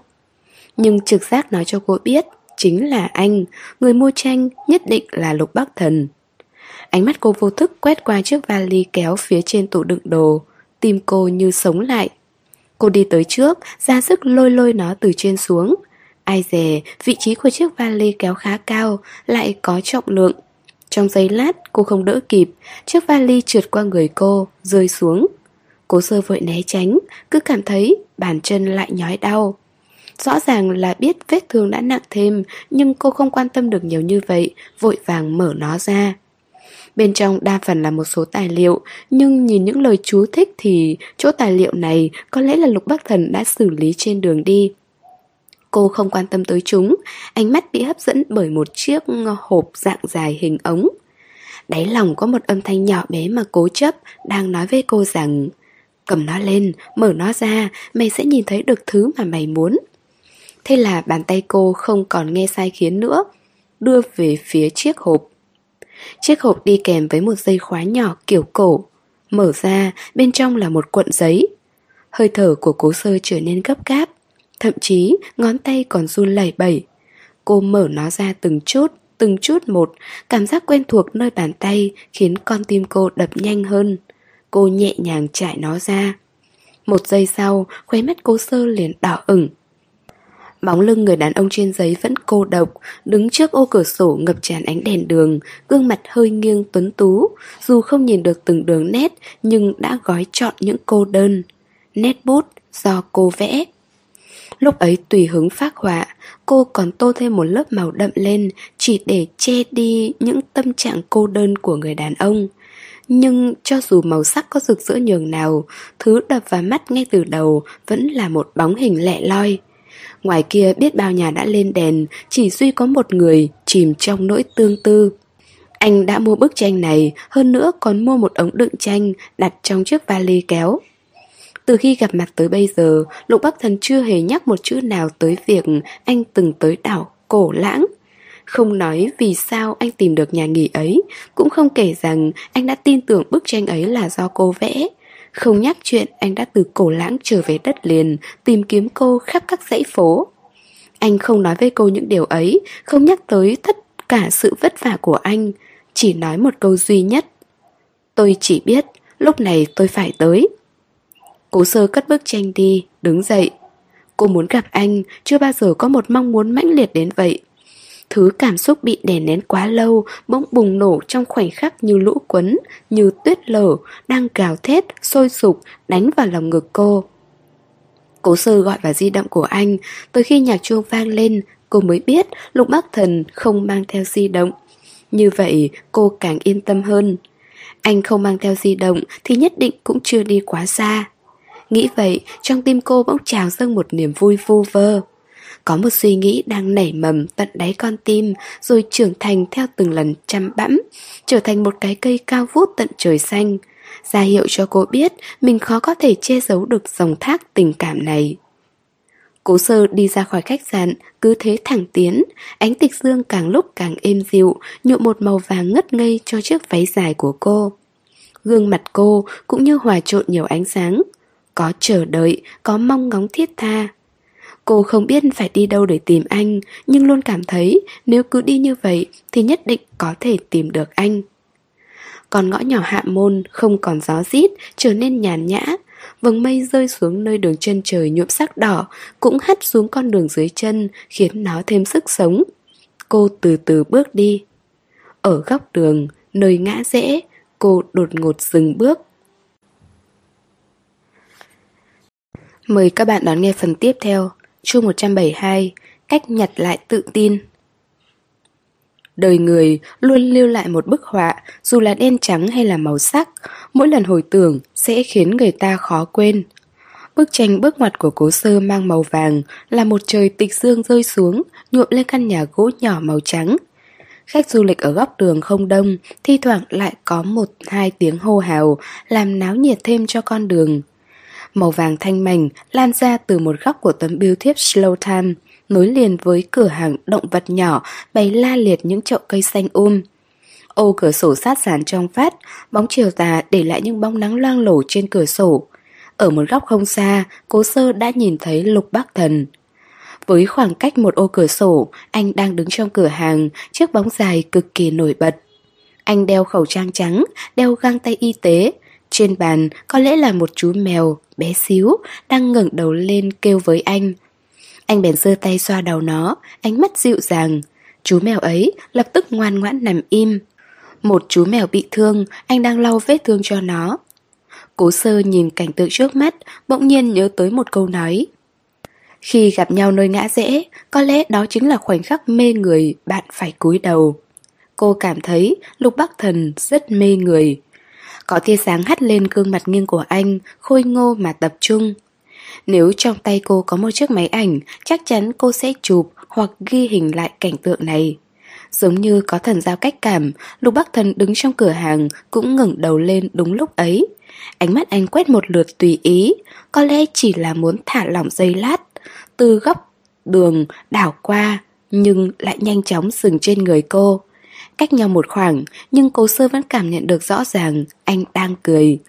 Tuy không nhìn thấy khóe môi cong cong, nhưng có những tia sáng vò vụn trong đôi mắt đen ấy, hệt như những tia sáng vụn vặt của hoàng hôn lọt vào trong mắt anh vậy. Anh vẫy tay về phía cô, tỏ ý bảo cô đến đó. Cô sơ đang nghĩ, giây phút này cô chìm đắm thật rồi. Khi cất bước đầu tiên, dưới ánh mắt ôn hòa của anh, cô nghe thấy tiếng trái tim mình đang nở rộ, như những cánh hoa. Từng cánh, từng cánh xòe rộng, cũng giống như ánh sáng. Từng chút, từng chút, làm ấm cả huyết mạch. Bước chân của cô trở nên nhẹ tênh, lạ kỳ. Rõ ràng biết đây sẽ là một chuyện tình cảm gây ra biết bao trách móc. Biết rõ anh là một người đen tối dụ dỗ người ta phạm tội.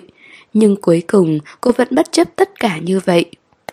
Một cửa hàng thú cưng độc đáo, cây cối chiếm quá nửa diện tích. Bên trên có rất nhiều chú mèo đang nằm với đủ màu sắc. Nhưng cố sơ biết đa phần mèo ở đây đều là những chú mèo lang thang ở bên ngoài.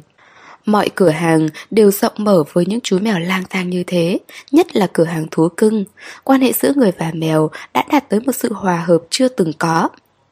Khi hoàng hôn đổ xuống, trong cửa hàng tĩnh mịch và bình yên, mấy chú mèo con chẳng kêu nhiều, uể oải lười biếng, cũng không sợ người. Sau khi thấy cô đi vào, giọng nói của Lục Bắc Thần cũng uể oải như nắng chiều vậy. Lại đây. Anh đang làm gì vậy? Cô rất tò mò. Tuy rằng những nơi nào có Lục Bắc Thần, nơi ấy sẽ cho cảm giác rất đẹp. Nhưng cô vẫn rất hiếu kỳ về việc anh xuất hiện trong một cửa hàng thú cưng. Anh ra ngoài là để tới đây sao? Nói thật lòng, một người đàn ông cao lớn như anh đứng trong cửa hàng có hơi kỳ lạ. Cộng thêm diện tích của cửa hàng không lớn, chứa thêm anh khiến không gian càng thêm nhỏ hẹp. Chủ cửa hàng là một cô gái nhiệt tình, đon đả, trông có vẻ mới ngoài 20, đôi mắt sáng lấp lánh, khiến cô sơ nghĩ tới những chú mèo. Còn chưa đợi lục bắc thần lên tiếng, cô chủ nhỏ đã cất lời. Anh ấy đang trị thương cho mèo con đấy. Cố sơ nhìn thấy rồi, chỉ là không hiểu sao anh lại chui vào cửa hàng thú cưng, quen biết với chủ cửa hàng này sao? Vết thương này cần phải khâu lại. Câu này Lục Bắc Thần nói với cố sơ. Tầm mắt cố sơ dừng lại trên cơ thể chú mèo con, đó là một con mèo vằn, cùng lắm chỉ một tuổi. Cơ thể màu trắng sữa, cái miệng nhỏ màu sô-cô-la, bốn chân trắng muốt đáng yêu như đi bốn đôi ủng trắng, sau khi nhìn thấy cố sơ, nó mệt mỏi meo meo mấy tiếng, đôi mắt long lanh nước, trông tội nghiệp vô cùng.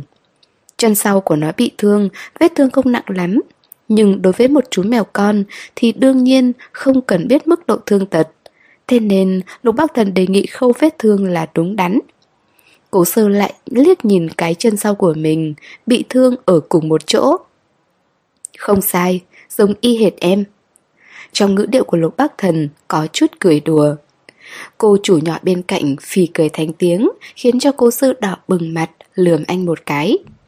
Lục Bắc Thần nghiêm túc trở lại, nhìn cô, lặp lại lần nữa. Nó cần được khâu. Ồ, cố sư gật đầu, nhưng Lục Bắc Thần vẫn nhìn cô. Cô ngó chú mèo một lúc lâu, sau đó mới phát hiện ra Lục Bắc Thần cứ nhìn mình mãi.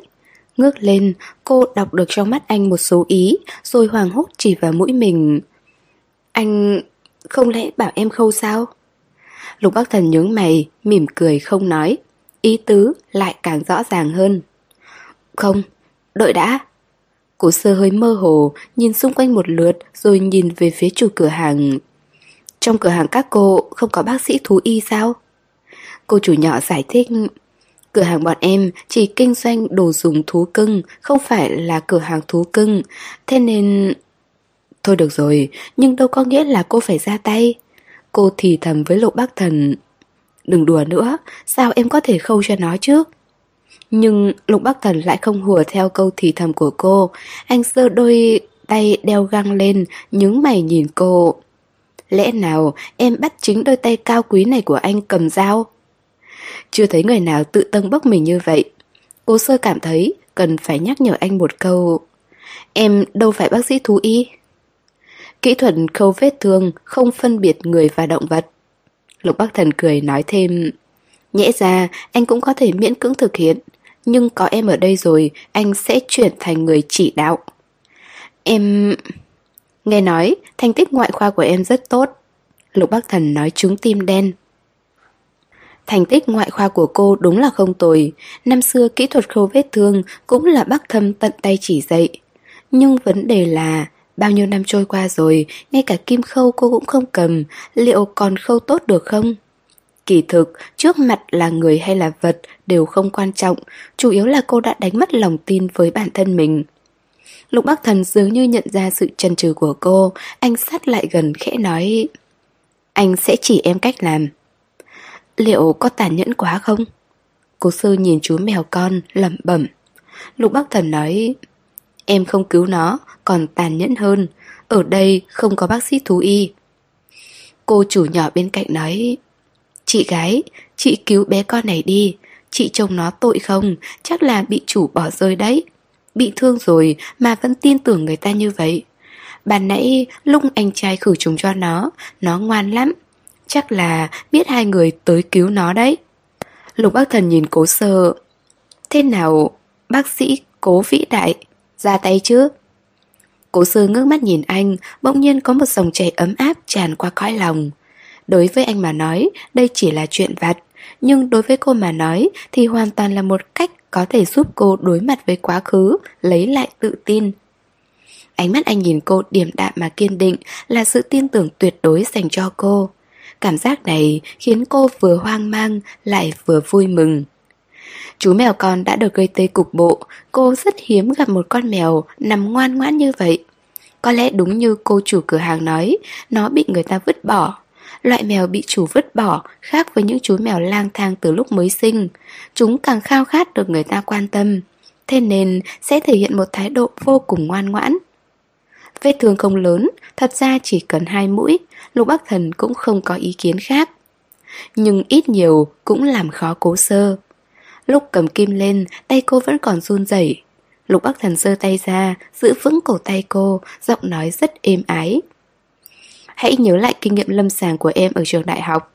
Đừng run tay, tập trung tinh thần và sức lực vào vết thương và đường khâu. Cảnh tượng này giống hệt Bắc Thâm khi trước, anh cũng chỉ dạy cô từng chút từng chút như vậy. Hít sâu một hơi, vứt bỏ những hình ảnh trong quá khứ, cố sơ dứt khoát xuống kim. lung rời khỏi cửa hàng, sắc trời đã u ám, đèn bên đường đã sáng lên, giao hòa cùng chút ánh sáng cuối cùng phía chân trời. Cô chủ cửa hàng ôm chú mèo với vết thương đã được khâu rất đẹp, ngưỡng mộ nói với cố sơ. Bạn trai chị tốt thật. Cố sơ đỏ mặt, không phản bác. Lục Bắc Thần quay mặt nhìn cô, thấy cô không phản bác, khóe môi hơi cong lên. Đi thôi, anh nhẹ nhàng cất lời. Cố sơ nhìn anh qua ánh sáng đèn đường, sống mũi cao thẳng, từng đường nét khôi ngô. Nghĩ tới ánh mắt say đắm cô chủ nhỏ dành cho anh, rồi lại nghĩ tới việc anh ngàn dặm xa xôi tới tận hạ môn chỉ vì cô. Đáy lòng luôn có một sự sao động. Một người đàn ông xuất sắc như vậy, một người đàn ông khiến các cô gái phải say mê ngắm nhìn như vậy. Giờ phút này đây, người anh đang nhìn là cô. Anh mỉm cười với cô, dành sự nhẫn nại của mình cho cô. Dưới vẻ bề ngoài kiên cường đó, dường như cô cảm nhận được trái tim anh đang đánh từng nhịp vào lòng ngực. Giống như hai lần tình cảm với cô, trái tim anh cũng chung nhịp đập với con tim cô vậy. Nơi ấy đang vang lên những tiếng thình thịch điên cuồng. Sau đó, giọng nói cô bật ra, vừa mềm yếu, lại có chút nũng nịu. Chân em đau. Lục Bắc Thần cúi đầu nhìn cô, dường như bị nhiễm cả chất giọng như kẹo bông của cô. Nụ cười trong mắt anh vừa dịu dàng, lại vừa cưng chiều. Anh không nói gì, tiến tới định bế cô lên. Cô vội vàng ngăn anh lại, đôi mắt nhìn xung quanh. Giờ này trên đoạn đường có thêm không ít các cặp tình nhân đang tản bộ, rất nhiều người nhìn về hướng này. Cô khẽ nói, xấu hổ lắm, cứ như chúng ta đang khoe khoang vậy. Nụ cười trên môi lục bắc thần càng thêm đậm, gương mặt sáng sủa một cách lạ thường. Sau khi nhìn cô mấy giây, anh bèn đi tới trước mặt cô, ngồi xuống, hướng sống lưng dài rộng về phía cô và nói Lên đi.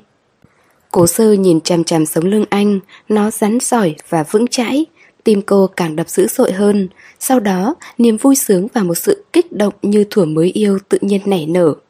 Cô bò lên, hai tay vòng qua vai anh, gò má nhẹ nhàng áp lên lưng. Một mùi hương dễ chịu đang len lỏi. Của anh, nam tính, tràn đầy sức mạnh nhưng lại dịu dàng đến lạ. Cô cảm thấy mùi hương ấy khiến cô say rồi. Lục Bắc Thần đứng dậy, điều này khiến cô sơ cảm thấy mình bất ngờ cách mặt đất rất cao. Cô kêu lên một tiếng, khiến anh bật ra tiếng cười khẽ. Bàn tay anh giữ cô rất chắc, khiến cô bỗng nhiên tìm lại cảm giác được bố cõng về nhà. Đèn đường kéo dài bóng hai người, anh nhấc từng bước vững chãi nhưng vẫn giữ một nhịp điệu khiến cô thoải mái. cô sơ thấy không ít người đang nhìn họ, nhưng lần này cô lại không cảm thấy ngượng ngùng, ngược lại là kiêu hãnh.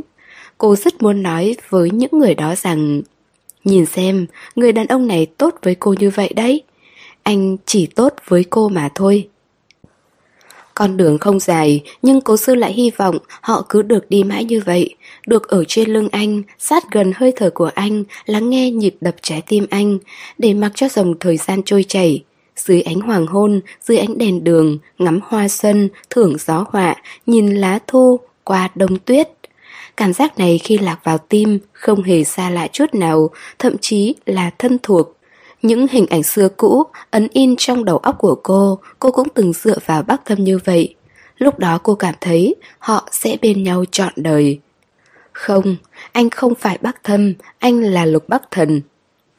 Cố sơ kìm nén không nghĩ về quá khứ nữa, mọi hình ảnh trong đầu bị ép buộc xóa sạch. Cô ôm chặt lấy lục bắc thần.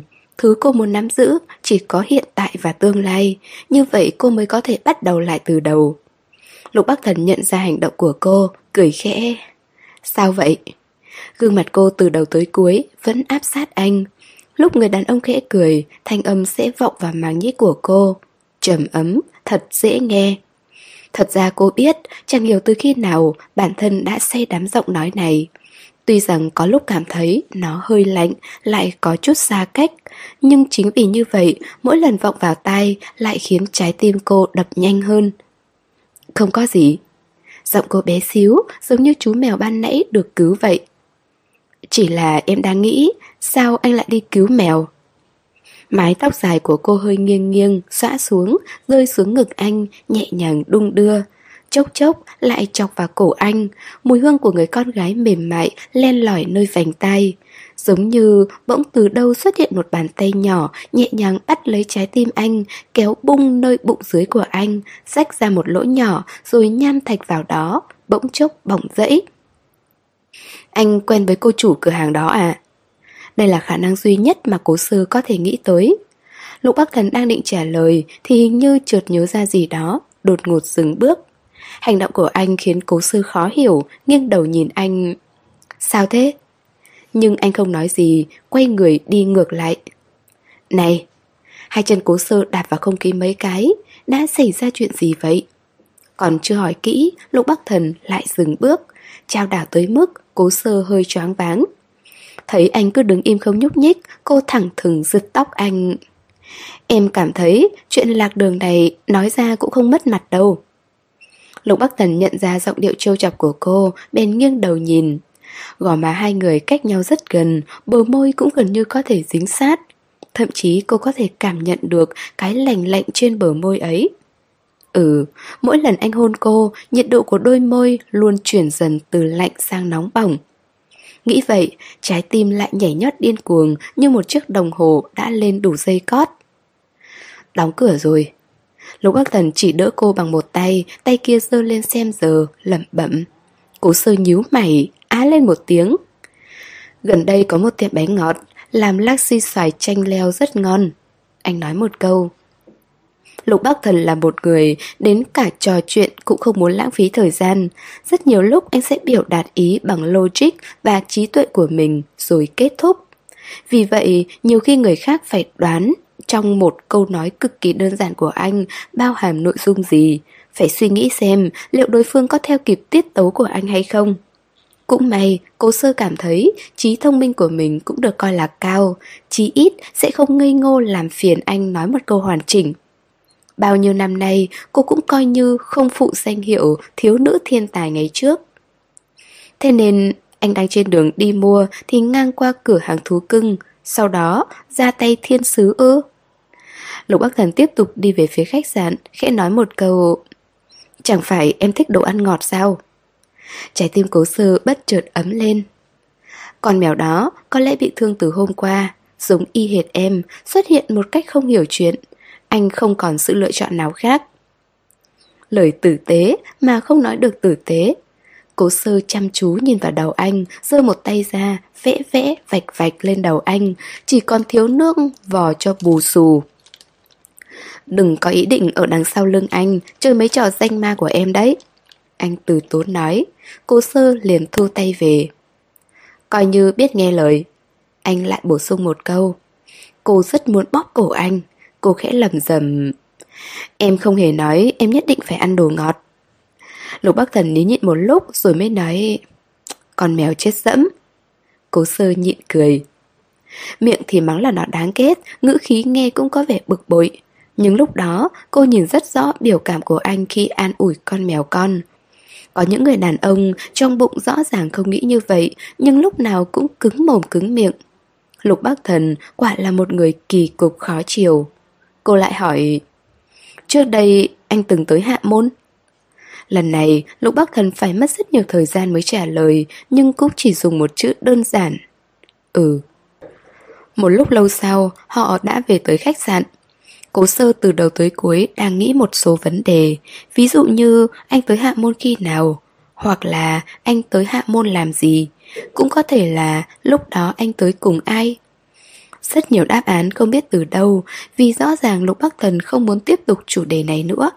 Có lẽ đúng như anh nói, kế hoạch định mua đồ ngọt của anh hoàn toàn bị một con mèo bất lình lình lăn tới bên giày anh phá hỏng.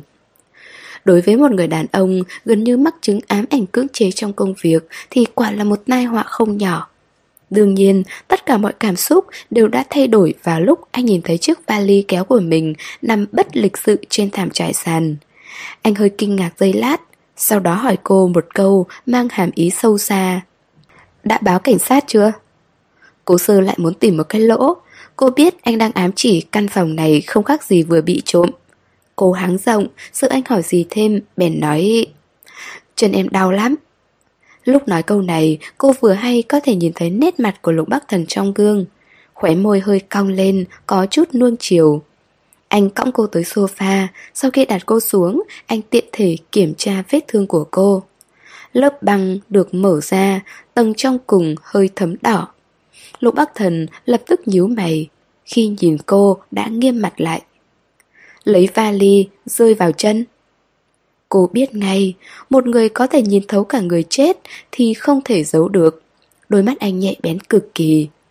Như một đứa trẻ vừa phạm lỗi Cô cúi gằm Mắt nhìn mũi, mũi nhìn miệng Không nói câu nào. Rất lâu sau Người đàn ông trên đỉnh đầu mới buông một tiếng thở dài Rồi đứng dậy. Cố sơ len lén nhướng mắt lên, nhìn theo bóng lưng anh. Chẳng mấy chốc, Lục Bắc Thần đã cầm một hộp bông băng tới. Cố sơ vội vàng cúi xuống, làm như chưa có chuyện gì xảy ra. Lục Bắc Thần cũng không nói gì.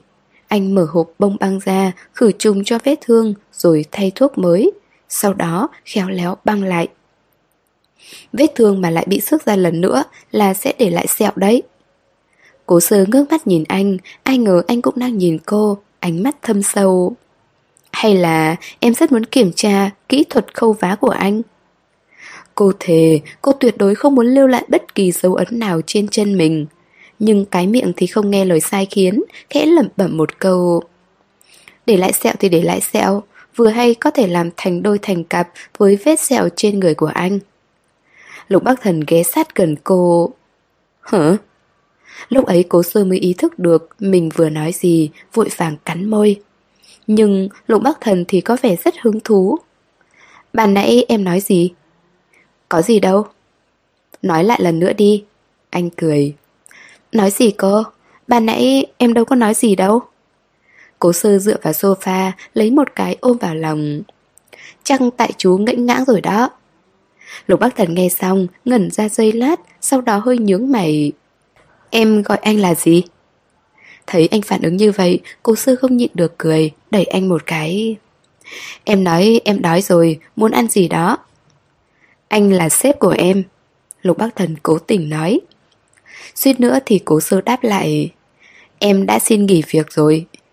Nhưng câu nói này vừa nảy ra thì lại bị cô đè xuống. Cô nhớ tới bức thư ấy, nhớ tới cảnh tượng Lâm Gia Duyệt miêu tả. Anh ngồi trong mưa, yên lặng ngồi rất lâu. Cứ nhắc lại là tim cô lại nhói đau. Bây giờ nhìn thấy anh, cô không muốn tổn thương anh một chút nào hết. Khẽ cắn ngón tay, cô suy nghĩ rồi nói Coi như phúc lợi của nhân viên, không được sao? Một câu thôi, kỳ thực đã thu về quá nhiều tin tức. Ví dụ như chuyện nghỉ việc của cô, hoặc ví dụ như việc cô rời đi. Anh là một người đàn ông thông minh như vậy, có những lời không cần nói rõ ràng, anh cũng tự động hiểu.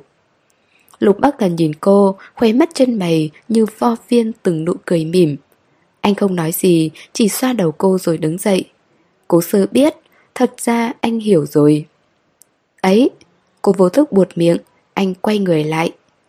Nhìn anh, có một câu nói, mỗi giây mỗi phút cô đều muốn thốt thành lời. Cô rất muốn hỏi anh...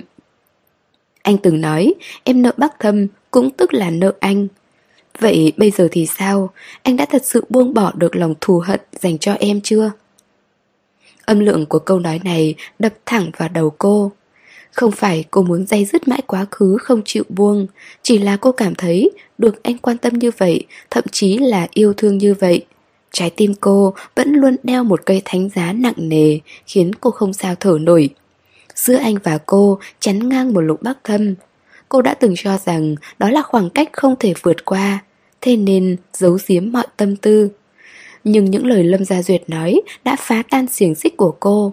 Cô không muốn sợ đông sợ tây, chỉ muốn đối diện với nội tâm của chính mình. Nhưng người chết đó lại là em trai anh. Anh thật sự không nghĩ ngợi gì nữa sao? Cô nhìn anh, ngập ngừng không nói. Lục Bắc Thần đợi cô lên tiếng một cách cực kỳ kiên nhẫn. À, em không ăn cay. Cô lại không đành lòng. Không đành lòng khiến anh khó xử và không đành lòng gây khó dễ cho chính mình. Là cô ích kỷ, cô chỉ muốn tự lừa dối mình một lần. Sau đó, tin tưởng vững chắc rằng tất cả kỳ thực đều sẽ qua, chỉ cần đừng chạm vào vết thương thì nó sẽ từ từ lành lại. Như vậy chẳng phải rất tốt sao? Lục bác thần đi tới trước mặt cô, nhìn cô từ trên xuống. Cô ngẩng đầu, ép ra một nụ cười để xua đi những u ám tận đáy lòng. Nhưng cô lại có thể đọc được từ ánh mắt sắc lẹm của anh một sự thật. Trước mặt anh, cô không thể giấu giếm điều gì. Chắc chắn anh đã biết câu nói vừa rồi của cô là không thật lòng. Nhưng rốt cuộc anh vẫn không vạch trần. Anh giơ tay, khẽ véo má cô, thì thầm... Anh hiểu rõ thói quen ăn uống của em. Người đàn ông thông minh đương nhiên sẽ biết cách kiểm soát chừng mực, như lục bác thần. Người phụ nữ thông minh sẽ biết cách giữ im lặng vào giữa những lúc thích hợp. Cũng may, cố sơ không ngốc. Có những chuyện, một khi phải truy cứu rõ ràng, nhất định sẽ yêu cầu phân định rõ đúng sai. Vậy thì tới cuối cùng sẽ chỉ khiến cả hai chia tay trong buồn bã. Họ đều không còn là trẻ con, mà trên đời này cũng có quá nhiều chuyện chưa chắc đã phân định rõ trắng đen. Cô cụp mắt xuống, để hàng mi dài giấu hết những tâm tư. Lục Bắc Thần không nói thêm gì. Lúc sắp ra khỏi phòng, anh mới dừng bước, quay người hỏi cô. Chú, anh già như vậy sao? Cố sơ không ngờ anh vẫn còn băn khoăn vấn đề này. Cô ngước lên nhìn anh, khi hỏi câu ấy, đôi lông mày của anh khẽ sướng lên, đôi mắt hẹp dài như cười như không, cố tình tỏ ra như đùa như thật. dáng vẻ ấy khiến cô buồn cười, bèn dơ gối lên, che quá nửa gương mặt. Nhóc con! Lục Bắc Thần cũng đáp lại một câu, nhưng trong lời nói mang theo tiếng cười. Anh đi gọi một cuộc điện thoại. Có khoảng cách không gian, giọng anh trầm trầm khiến người ta vui vẻ. Cố sơ cứ nằm trên sofa, ươn ra như một con rái cá. Nhìn lại cái chân sau bị thương của mình, nhớ lại cách anh miêu tả việc gặp chú mèo bị thương kia, cô lại không nhịn được cười. Đó là một niềm vui xuất phát từ tận đáy lòng. Tuy rằng chẳng xảy ra chuyện vui kinh thiên động địa gì, nhưng cô lại cảm thấy chưa bao giờ hân hoan như vậy. Đây là lần đầu tiên trong vòng 5 năm qua cô cảm thấy mình được thư thái. Chẳng mấy chốc có người phục vụ phòng mang tới hai chiếc túi giấy đựng đồ to, là đủ các loại rau cải và thịt bò hảo hạng. Lục bác thần đã thay quần áo ở nhà, mở cửa nhận lấy. Thấy cố sư tò mò, nhìn về phía này, anh nói Đợi khoảng 10 phút nữa nhé. Cô sơ gật đầu. Rất nhanh, phía nhà ăn đã có động tĩnh. Cô rất muốn biết anh định làm gì, bèn đi tới trước cửa nhà ăn, bám lên cửa, ngó vào trong. Đây dẫu sao cũng là khách sạn, vấn đề bát đũa đã có nhân viên phục vụ giải quyết, nhưng dụng cụ nấu nướng thì ít đến đáng thương. Thế mà Lục Bắc Thần đã tự giải quyết xong. Vẫn là một con dao giải phẫu, cắt miếng thịt bò nhỏ ra thành từng miếng mỏng và chuẩn. Anh luôn mang theo dao giải phẫu bên người ư? Điều cố sơ nghĩ tới là vali hành lý của anh làm sao qua được cửa kiểm tra an ninh. Lục Bắc Thần đáp nhẹ tình. Trong tình hình khách sạn không thể đáp ứng đủ dụng cụ nấu nướng, em phải cảm ơn nó có thể giúp em ăn được cơm. Xem ra anh thường xuyên dùng dao giải phẫu làm dao nấu nướng. Cái sở thích này quả thực khiến người ta rất khó lý giải. Ngẫm nghĩ giây lát, cố sư bước lên, nghiêng đầu nhìn anh. Anh học nấu ăn kiểu gì vậy? Cô đã được nếm thử tài nghệ của anh, màu sắc, hương vị, mùi vị hoàn toàn tuyệt vời. Nếu ngày nào em cũng phải chịu đựng một nhà hàng nấu ăn như đồ nôn mửa của trẻ con, vậy thì tự nhiên sẽ cần có dự định cho cái miệng của mình rồi. Lục Bắc Thần thái thịt bò rất nhanh nhẹn rồi phân loại các loại rau cải, lần lượt chuẩn bị xong. Tốc độ nói của anh đã nhanh, động tác còn nhanh hơn, khiến cô sơ nhìn đến hoa cả mắt. Nhưng lại chỉ dùng đúng một con dao giải phẫu. Cô bĩu môi... đổ nôn mửa của trẻ con. Xem ra chỉ có đầu bếp của nhà hàng Michelin mới xứng với cái biệt miệng của anh. Thực tế là mùi vị anh làm vượt xa đấy. Lục Bắc Thần dường như rất hưởng thụ sự thoải mái giây phút này, còn bổ sung một câu... Nhân tiện nói một câu, tay nghề của em miễn cưỡng có thể sánh ngang với anh. Kiều qua đi mất. Cố sơ rất muốn lường nguyết. Còn nữa chính là... Thanh âm của Lục Bắc Thần rất khẽ. Khi còn chưa có ai làm cho anh những việc này, anh chỉ còn cách tự giải quyết thôi. Một câu nói như gió thoảng bên tai nhưng chẳng hiểu sao lại khiến lòng cố sơ thắt lại. Chắc là anh cô đơn lắm, không cần người khác chăm sóc, cũng không muốn chăm sóc người khác. Cứ thế, nhốt mình trong một thế giới xa rời hiện thực, dồn tất cả mọi sự bắt bể vào cái miệng của anh và công việc của anh. Nhìn anh cứ đột ngột như vậy, cô bỗng rất muốn ôm anh. Rõ ràng là một bóng hình kiên cường mạnh mẽ, nhưng luôn có thể ép ra đôi chút bi thương. Nghĩ như vậy, cố sơ liền làm như bị ma xui quỷ khiến. Cô vòng ra sau lưng anh, bước lên, nhẹ nhàng ôm chặt lấy anh, hai cánh tay thanh thản cuốn chặt lấy hông anh. Động tác thái sau đột ngột dừng lại. Cố sơ thậm chí còn cảm nhận rõ ràng sống lưng người đàn ông cứng đờ ra dây lát. Ở sau lưng anh, mặt cô đã đỏ lựng lên một cách trắng trợn. Trong hơi thở đan cài mùi hương dễ chịu trên người anh, cô quyến luyến sâu sắc. Biết anh sẽ sửng sốt, cô bèn khẽ nói Chân em đau, đứng không vững. Cô không nhìn được nét mặt của anh, sau khi câu nói ấy kết thúc, chỉ nghe thấy anh đáp lại Ừ. Giọng anh xuyên qua vòng ngực dày dặn, len lỏi vào đôi tai cô, dịu dàng mà trầm lắng. Cứ như vậy, cô sơ ôm anh như ôm một ván gỗ nổi. Lục Bắc Thần mặc cho cô ở phía sau ôm lấy mình, đi đi lại lại theo từng bước chân của anh. Ngoài cửa sổ, màn đêm đã buông xuống, thứ ánh sáng kia là ánh đèn đường, điểm xuyết cho trời đêm sâu thẳm là những vì sao. Có tia sáng hắt vào cửa sổ, chẳng biết là sao trên mặt đất hay là sao trên bầu trời đã làm ấm áp cả căn phòng. Tia sáng ấy tranh trách trên gò má của người đàn ông, di chuyển nơi bờ môi mỉm cười của anh, khiến anh trông tập trung mà ôn hòa. Còn người con gái phía sau đang dán sát gương mặt mộc vào lưng anh. Mái tóc dài xóa xuống, chỉ cao tới ngang vai anh. Hai con người với một độ cao chênh lệch vừa vặn nhất đã vẽ nên một bức tranh tuyệt đẹp. Trong suốt quá trình này, anh yên lặng nấu cơm, cô yên lặng ngả vào anh, không ai nói thêm một câu nào. Món thịt bò rất đơn giản, nhưng mì, thịt, rau ăn kèm đều vô cùng tỉ mỉ. Đến cả màu sắc kết hợp cũng bỏ rất nhiều công sức. Cố sơ nhìn chằm chằm bát mì trước mắt, hết lời để khen ngợi.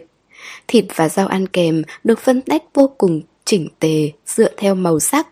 Được xếp theo hình dạng dài ngắn, thô mảnh, kết hợp cùng một bát canh thanh đạm. Từng chút đậm đà, đan xen trong hơi thở. Cô nuốt nước bọt, ngẩn người mà không động đũa. Sao không ăn vậy? Lục Bắc Thần nhướng mày.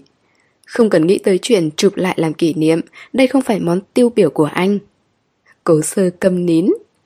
Một lúc sau cô cầm đũa lên, khoa tay muối trên mấy cái, rồi lại đặt xuống, khẽ thở dài. Em cảm thấy anh vốn dĩ không phải đàn ông cung thiên yết, giống xử nữ hơn. Sao lại nói vậy? Lục Bắc Thần không hiểu mấy cái cung hoàng đạo này và lại cũng không có hứng thú. Cố sơ bắt đầu xòe bàn tay đếm ngón tay. soi mói này, ưa sạch sẽ này, bị OCD này, còn cả... À đúng rồi, thần kinh nhạy cảm. Lục Bắc Thần khoanh tay đặt lên bàn, yên lặng đợi cô phát biểu ý kiến xong, sau đó ung dung nói... Dao phẫu thuật trong tay bác sĩ có thể cứu được phần sau của hồi chán thứ ba trong não bộ. Của em thì dao giải phẫu của bác sĩ pháp y cũng có thể diệt trừ nó. Cố sơ lập tức im bặt. Thấy vậy, Lục Bắc Thần càng đắc ý, người đổ về phía trước. Anh có thể cho em thêm một cơ hội đánh giá anh một cách khách quan. Nghiêm túc với công việc, yêu sự sạch sẽ, uh, tính nguyên tắc mạnh mẽ. Còn nữa, phản ứng nhanh, IQ cao. Cố sơ nhanh chóng dùng một cách khác để biểu đạt câu nói ban nãy. Cô không muốn ép anh khua con dao giải phẫu về phía cô. Lục Bắc Thần nhún vai... Thấy chưa? Như vậy nghe thuận tai hơn nhiều Tuy rằng não trái của em hơi khiếm khuyết Nhưng cũng may não phải được coi là phát triển Sinh ra đã non yếu Thì sau này cố gắng vậy từ nhỏ em đã là thiên tài. Cố sơ nghiến răng. Lục Bắc Thần làm bộ mặt thương tiếc. Học chung với một đám sinh viên mạch máu não hơi hẹp Cũng khó trách xuất hiện thiên tài. Anh... Gặp được anh, coi như vận may của em tới rồi. Lục bác thần ngắt lời cô, cầm đũa lên, trộn lẫn mì và rau góp vào với nhau, rồi nói Não trái của anh vẫn đủ để bảo vệ em. Thế nên cô thiên tài, mời ăn mì cố sơ trừng mắt với anh, lầm rầm một câu Tưởng não trái của mình hơn người chắc. Hả? Không có gì, em đang nói là mì rất ngon. Cô lập tức đổi giọng. Lục bác thần chỉ im lặng mỉm cười. Sau khi tâm tư tươi sáng rồi, cho dù chỉ yên lặng ngồi ăn một bát mì cũng là điều hạnh phúc. Thật ra cô có ý nhắc tới ngày sinh nhật của anh, vì có sự tồn tại của bác thâm, sinh nhật anh trở nên khác biệt. Nhắc tới cũng sẽ có thể là một hố bom. Anh chỉ ra đời sớm hơn bác thâm mấy phút thôi, sinh nhật của bác thâm cũng chính là sinh nhật của anh. Năm xưa, sau khi biết sinh nhật của bác thâm, cô đã nói một cách khoa trương Trời ơi, hóa ra anh thuộc cung thiên yết. Bác thâm cũng như anh vậy, hoàn toàn không say mê mấy cung hoàng đạo.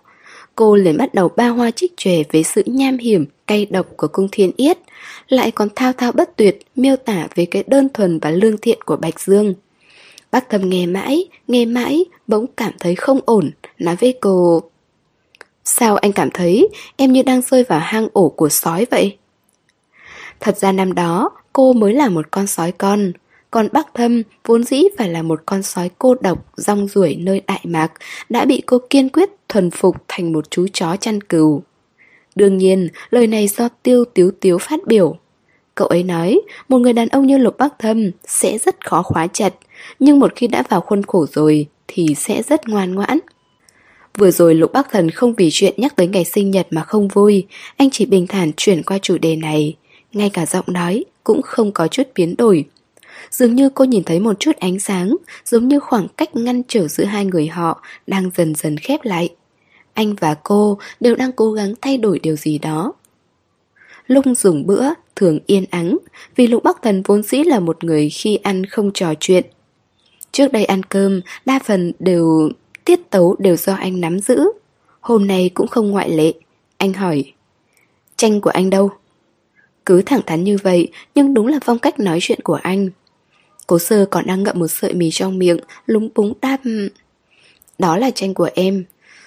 Cô không phải giả ngốc hỏi anh tranh gì. Quá giả tạo. Với đôi mắt hòa nhãn kim tinh đó của anh, vừa vào cửa là đã biết ngay rồi. Tranh của em đã đề giá, tức là hàng hóa.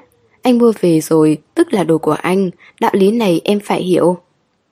Cố sơ dùng logic của phụ nữ, mạnh mẽ phản bác lại logic của anh. Tranh do em vẽ. Logic của con gái thường vô lý, thậm chí là ngang bướng. Nhưng Lục Bắc Thần vẫn điềm nhiên trả lời Nhưng em vẽ anh, đây được coi là xâm phạm quyền hình tượng đấy. Không phải là anh Cố sơ buột miệng. Nhưng nói xong cô lại hối hận Vì không phải anh Thì sẽ là Bắc Thâm. Hôm đó khi vẽ bức tranh ấy Hình ảnh người đàn ông trong đầu cô Có sự trùng khớp trong khoảnh khắc. Gương mặt y như đúc khiến cô lẫn lộn. Nếu tự hỏi lòng mình Trong tranh rốt cuộc là Bắc Thần hay là Bắc Thâm thì cô thực sự không trả lời được. Cô cảm thấy anh sẽ giận, chí ít thì sắc mặt cũng sẽ thay đổi. Nhưng điều ngoài dự kiến là Lục Bắc thần vẫn điềm nhiên như không, thậm chí ấn đường còn không nhíu lấy một cái. Người đàn ông trong bức tranh mặc vest, Bắc Thâm trước giờ không thích mặc âu phục. Lần này anh chủ động đề cập tới Bắc Thâm khiến lòng cố sơ hơi lảo đảo. Cô ngước nhìn anh, bỗng chốc không biết nên nói gì. Lục Bắc Thần đặt đũa xuống, có lẽ cũng ngang dạ rồi, bèn rút một tờ giấy ăn ra lau miệng, động tác vô cùng tao nhã. Hay chính em cũng quên mất mình vẽ gì rồi?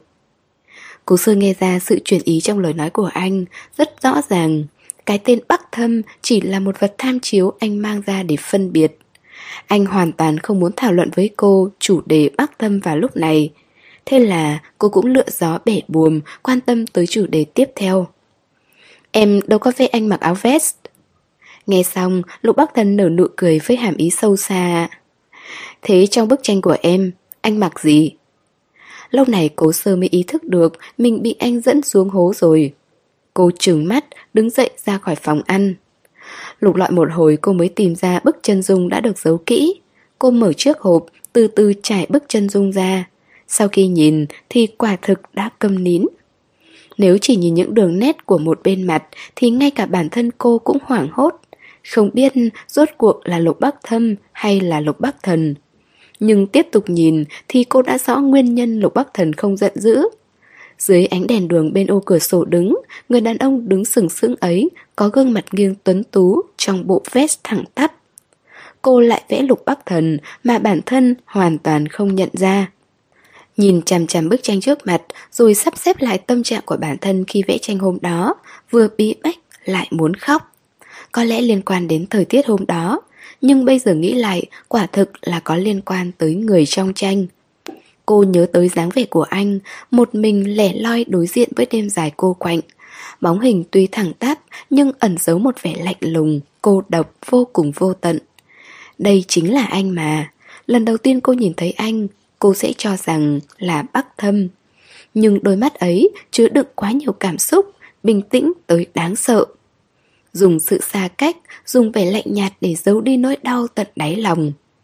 Cô rất hiếm khi nhìn thấy tâm trạng này trong ánh mắt bắc thâm, không phải không có, chỉ là không thường gặp.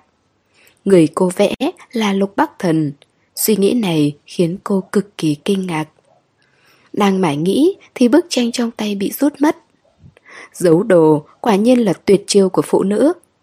Này, Lục Bắc Thần giơ ngón tay mảnh khảnh lên, ra hiệu cho cô im lặng. Cố sơ ngẩn người. Còn tưởng đã xảy ra chuyện gì Bên dòng tai lên nghe. Có thời gian thì vẽ thêm cho anh một bức, Tốt nhất là đừng u sầu như thế này. Nói rồi, anh nhanh gọn quật bức tranh lại, Đút trở lại ống tranh.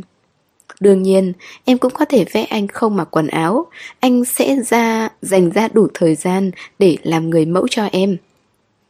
Bệnh trệ. Cố sơ mãi mãi không thể khắc phục được khuyết điểm da mặt quá mỏng. Lục Bắc Thần bật cười, ngông nghênh bỏ đi. Đương nhiên, bức tranh đó đã bị anh cất vào vali một cách đầy hợp lý. Cố sơ muốn đoạt lại, đúng lúc này di động vang lên. Cầm máy lên xem là hình gì đang nhấp nháy như một lá bùa đòi mạng vậy.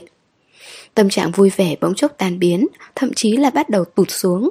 Cô nhận máy, chất động hào sảng ở đầu kia lại bắt đầu. Khi nào quay về Quỳnh Châu? Đáng lẽ là về rồi. Hạ môn vốn dĩ là nơi cô tới để kết thúc mọi chuyện tình cảm. Ai ngờ lục bác thần xuất hiện, nơi này đã trở nên khác biệt. Còn tạm thời không về nữa. Vẫn chưa chơi chán sao? Bây giờ, con không còn là trẻ con nữa, Đừng có ra ngoài chơi bời không có điểm dừng như vậy. Mau chóng về nhà tìm công việc, Đi làm. À còn nữa, Có một công, một cô Thường ngày chơi thân với dì, Con trai du học trở về rồi. Khi nào con quay về thì hai đứa gặp mặt. Cố sơ cảm thấy nhức đầu vô cùng, Vừa định lên tiếng Thì eo bỗng bị siết chặt. Người đàn ông từ phía sau Nhẹ nhàng ôm cô vào lòng làm cô giật nảy mình, Quay đầu lại Nhìn vào đôi mắt thâm sâu của lục bắc thần. Con cũng không còn nhỏ tuổi nữa, Quỳnh Châu không như Thượng Hải Mà có cả đống các cô 25 tuổi Còn chưa lấy chồng sinh con đâu. Giờ con thành gái ế rồi có biết chưa? Sẩm Vân huyền thuyền không ngừng. Mấy lời này sắp mọc dễ trong tai cố sơ rồi. Trước đây gì hay cằn nhằn hứa đồng, Bây giờ hứa đồng tận thủ đô xa xôi, Cô liền thành vật hy sinh. Chắc chẳng bao lâu nữa Từ từ cũng trở thành đối tượng chịu trận rồi. Người đàn ông sau lưng thu chặt tay lại Sống lưng cô dựa sát vào ngực anh Như có một ngọn lửa từ sau lưng Liếm tới tận trái tim. Tay phải cô nghe điện thoại Gò má anh cọ vào vành tay trái của cô, Giọng nói trầm thấp đầy mê hoặc. Nói với gì? Là em có bạn trai rồi. Hơi thở của anh men theo tay trái, Truyền vào tận tim cô. Khoảnh khắc này cô chỉ cảm thấy lông măng khắp người mở rộng ra, ngứa ngáy, tư thế chạy tới tận bụng dưới. Rồi lại bị hơi thở nam tính của người đàn ông thiêu cháy. Sầm Vân ở đầu kia vẫn chưa dừng lại. Người đàn ông ôm cô vào lòng, đang cọ sát vành tay cô, bờ môi mỏng thấm cả nhiệt độ. Gì ạ? Giọng cố sơ khe khẽ nhưng đã dũng cảm cắt đứt mấy lời như tụng kinh của đối phương. Sao? Con đừng có nói với gì, Con không đi xem mặt đấy Vâng Con sẽ không đi xem mặt đâu Cái gì? Lục bác thần ngẩng đầu, Cũng nhìn cô đầy hứng thú Cô không nhìn anh, Nhưng tâm tư thì vô cùng sáng tỏ Tuy rằng ngượng ngùng trong việc biểu đạt vô số chuyện Con, có bạn trai rồi Hả? Còn nữa Gì? Con không quay về Quỳnh Châu nữa Hả? Con quyết định ở lại Thượng Hải làm việc. Hả? À, cứ như vậy đi, có thời gian con sẽ giải thích tiếp với gì. Cố sơ nói xong, vội vàng ngắt máy, sau đó thông minh tắt nguồn. Một giây sau, cả người cô bị lục bắc thần xoay ngược lại, anh mỉm cười hỏi Bạn trai của em là ai? Cố sơ mím môi, đút di động vào trong túi quần, từ tốn nói Không biết Lục bác thần nhướng mày Chẳng phải ban nãy anh gợi ý cho em sao? Quả nhiên là một ý tưởng hay. Cô ngẩng cao cầm Cười tươi nói. Lục Bắc Thần đặt hai tay lên vai cô, Hơi dùng sức một chút. Cô bé, Phí tư vấn của anh đắt lắm đấy. Em đâu có nhờ và anh nghĩ cách giúp em. Cố sơ lại chiếm ưu thế. Rõ ràng, nếu vô lý cũng cố ngụy biện vài phần. Lục Bắc Thần không phải đối thủ của cố sơ, Anh há hốc miệng, lại nói Em ở lại Thượng Hải làm việc cho ai? Cố sơ dư một đầu ngón tay ra, Chọc mấy cái lên ngực anh. Cho anh đấy. Nụ cười bên bờ môi người đàn ông càng thêm đậm. Ngay sau đó Cố sơ nói tiếp, Em suy nghĩ rất kỹ rồi. Tiền lương và phúc lợi của anh đều hậu hĩnh con người thì tuy có hơi khó chịu một chút Nhưng được cái chỉ số diện mạo đủ cao Bình thường làm việc mệt mỏi Cái mặt của anh cũng có thể giúp tâm tình sảng khoái Dám trêu ghẹo sếp như vậy hả? Lời cô nói kỳ thực anh cũng rất thích nghe Cô sơ nhịn cười Xếp ở đâu mà chả có, nhưng trợ lý tốt thì ngàn vàng khó kiếm. Xem xét quan hệ cung cầu trên thị trường, em cảm thấy em có quyền soi mói và lựa chọn hơn. Lần này tới lượt cô ngông nghênh bỏ đi. Lục Bắc Thần đứng yên tại chỗ, nhìn cô tung tăng như một con thỏ nhảy về phòng ngủ, không nhịn được cười. Cuối cùng, cô sơ lại thò đầu ra. Thưa ông chủ, tôi thế này có được gọi là tai nạn lao động không ạ? Lục Bắc Thần khoanh hai tay trước ngực, cười khẽ, vừa như khó xử, vừa như cưng chiều. Được, em nói được là được, trợ lý cố vĩ đại ạ. Khi chuông cửa vang lên, hứa đồng vừa mới tắm xong, trên đầu vẫn còn đội một chiếc mũ chụp đầu. Trước khi ra khỏi phòng tắm, cô cọ vào cánh cửa thủy tinh để lộ ra một gương mặt hơi tái. Bên ngoài tiếng chuông cửa chậm rãi vang lên, cực kỳ chói tai giữa đêm khuya. Cửa kính như bị ai tạt mực lên vậy, đen thùi lùi. Ánh trăng tối nay rất tối, đến cả sao cũng lác đác. Không thấy ánh sáng, không thấy người, cửa sổ của hàng xóm hai bên trái phải cũng đen kịt, giống như từng đôi mắt đang ẩn mình trong bóng đêm, yên lặng quan sát mọi thứ. Cảm giác này rất không thoải mái, giống như sắp xảy ra chuyện gì đó. Hứa đồng nhớ lại con đường về nhà hôm nay cũng vậy. Bình thường xe cộ đông đúc cả con đường Trường An, hôm nay thông thoáng vô cùng, xe ít đến đáng thương. Tới khu Tam Hoàn, càng giống như cả đường đều là đèn xanh. Đèn sàn nhà, ngoài phòng khách có bật, thứ ánh sáng u tối, từng chiếc đèn phát ra những tiếng dẹt dẹt. Cô rất sợ một giây nữa thôi, đèn sẽ tắt. Men theo ánh sáng, hứa đồng vô thức nhìn lên chiếc đồng hồ trên tường. Mới có 12 giờ đêm, bình thường đây là con đường không đêm, lại có những người hàng xóm thích náo nhiệt, sao bỗng nhiên không có động tĩnh gì vậy? Đèn ở cửa ra vào chưa bật, chỉ có chút ánh sáng trong phòng khách hắt lên cánh cửa. Cô đứng đó, hỏi một tiếng xem đó là ai. Không có ai trả lời, nhưng chuông cửa thì vẫn inh ỏi đều đều. Hứa đồng đi tới trước, trong lòng rõ ràng là sợ hãi, nhưng tay vẫn thò ra không theo kiểm soát, đặt tay lên nắm cửa. Lúc này tiếng chuông đột ngột ngưng lặng. Cô cứng người, nghe thấy cả tiếng thở của mình, nặng nề, gấp gáp. Trái tim cô treo ngược lên tận cổ họng, chèn đến khó chịu. Bỗng nhiên, tiếng chuông lại vang lên, Khiến cô hoảng sợ run lẩy bẩy. Trong một đêm khuya tĩnh mịch như thế này, Cô thậm chí có thể nghe thấy Tiếng trái tim đang đập thình thịch Thình thịch. Bên tai là những tiếng ong ong không dứt. Hứa đồng cuộn chặt tay lại, Sau đó lấy hết dũng khí, Mở cửa ra. Bên ngoài tối đến đáng sợ, Nhưng lại có một chiếc mặt nạ trắng bệch Treo giữa không trung. Hứa đồng suýt nữa kinh hãi tới mức tim ngừng đập. Cô đột ngột trợn tròn hai mắt hoảng sợ hỏi Anh là ai? Lúc hét lên câu này, tầm mắt cô cũng đã quen dần với bóng tối. Đó đâu phải là một chiếc mặt nạ. Ngoài cửa có một người đang đứng với bộ trang phục đen kín người, còn khoác một chiếc áo cũng màu đen. Trên mặt đeo một chiếc mặt nạ như con rối. Vì quá tối, thế nên thoạt nhìn có thể thấy mặt nạ của người này. Nhìn tiếp xuống dưới, một bàn tay khô héo thò ra từ trong lớp áo khoác, xách một cây đèn xanh. Cây đèn xanh dán giấy, không sáng. Không có ai trả lời câu hỏi của hứa đồng. Người ngoài cửa nhìn cô, gương mặt cực kỳ hung tợn. Ra đầu hứa đồng như sắp nổ tung tới nơi. Cô nhìn người này nhớ tới một thứ y hệt. Chính là người trong giấy linh đường. Phản ứng đầu tiên của cô là đóng cửa lại, Vậy mà động tác của người ấy lại nhanh hơn. Bất thình lình rút từ trong người ra một con dao sắc nhọn Đâm về phía hứa đồng. Trong không khí sượt qua tia sáng bóng loáng Mà lạnh lẽo của lưỡi dao. Các bạn thân mến, chúng ta vừa đón nghe phần tiếp theo của bộ truyện 7 năm vẫn ngoảnh về phương Bắc của tác giả ân tầm. Diễn biến gì tiếp theo sẽ xảy ra đây? Mời các bạn đón nghe. Đừng quên đăng ký kênh, bật thông báo để được đón nghe sớm nhất. Còn nếu các bạn thấy hay thì hãy chia sẻ và donate ủng hộ để có kinh phí duy trì việc đọc. Thông tin donate thì có để ở dưới phần miêu tả. Xin cảm ơn các bạn rất nhiều. Ờ, cảm ơn các bạn đã luôn dõi theo và ủng hộ kênh truyện. Hẹn gặp lại các bạn ở phần tiếp theo trên kênh truyện nhé.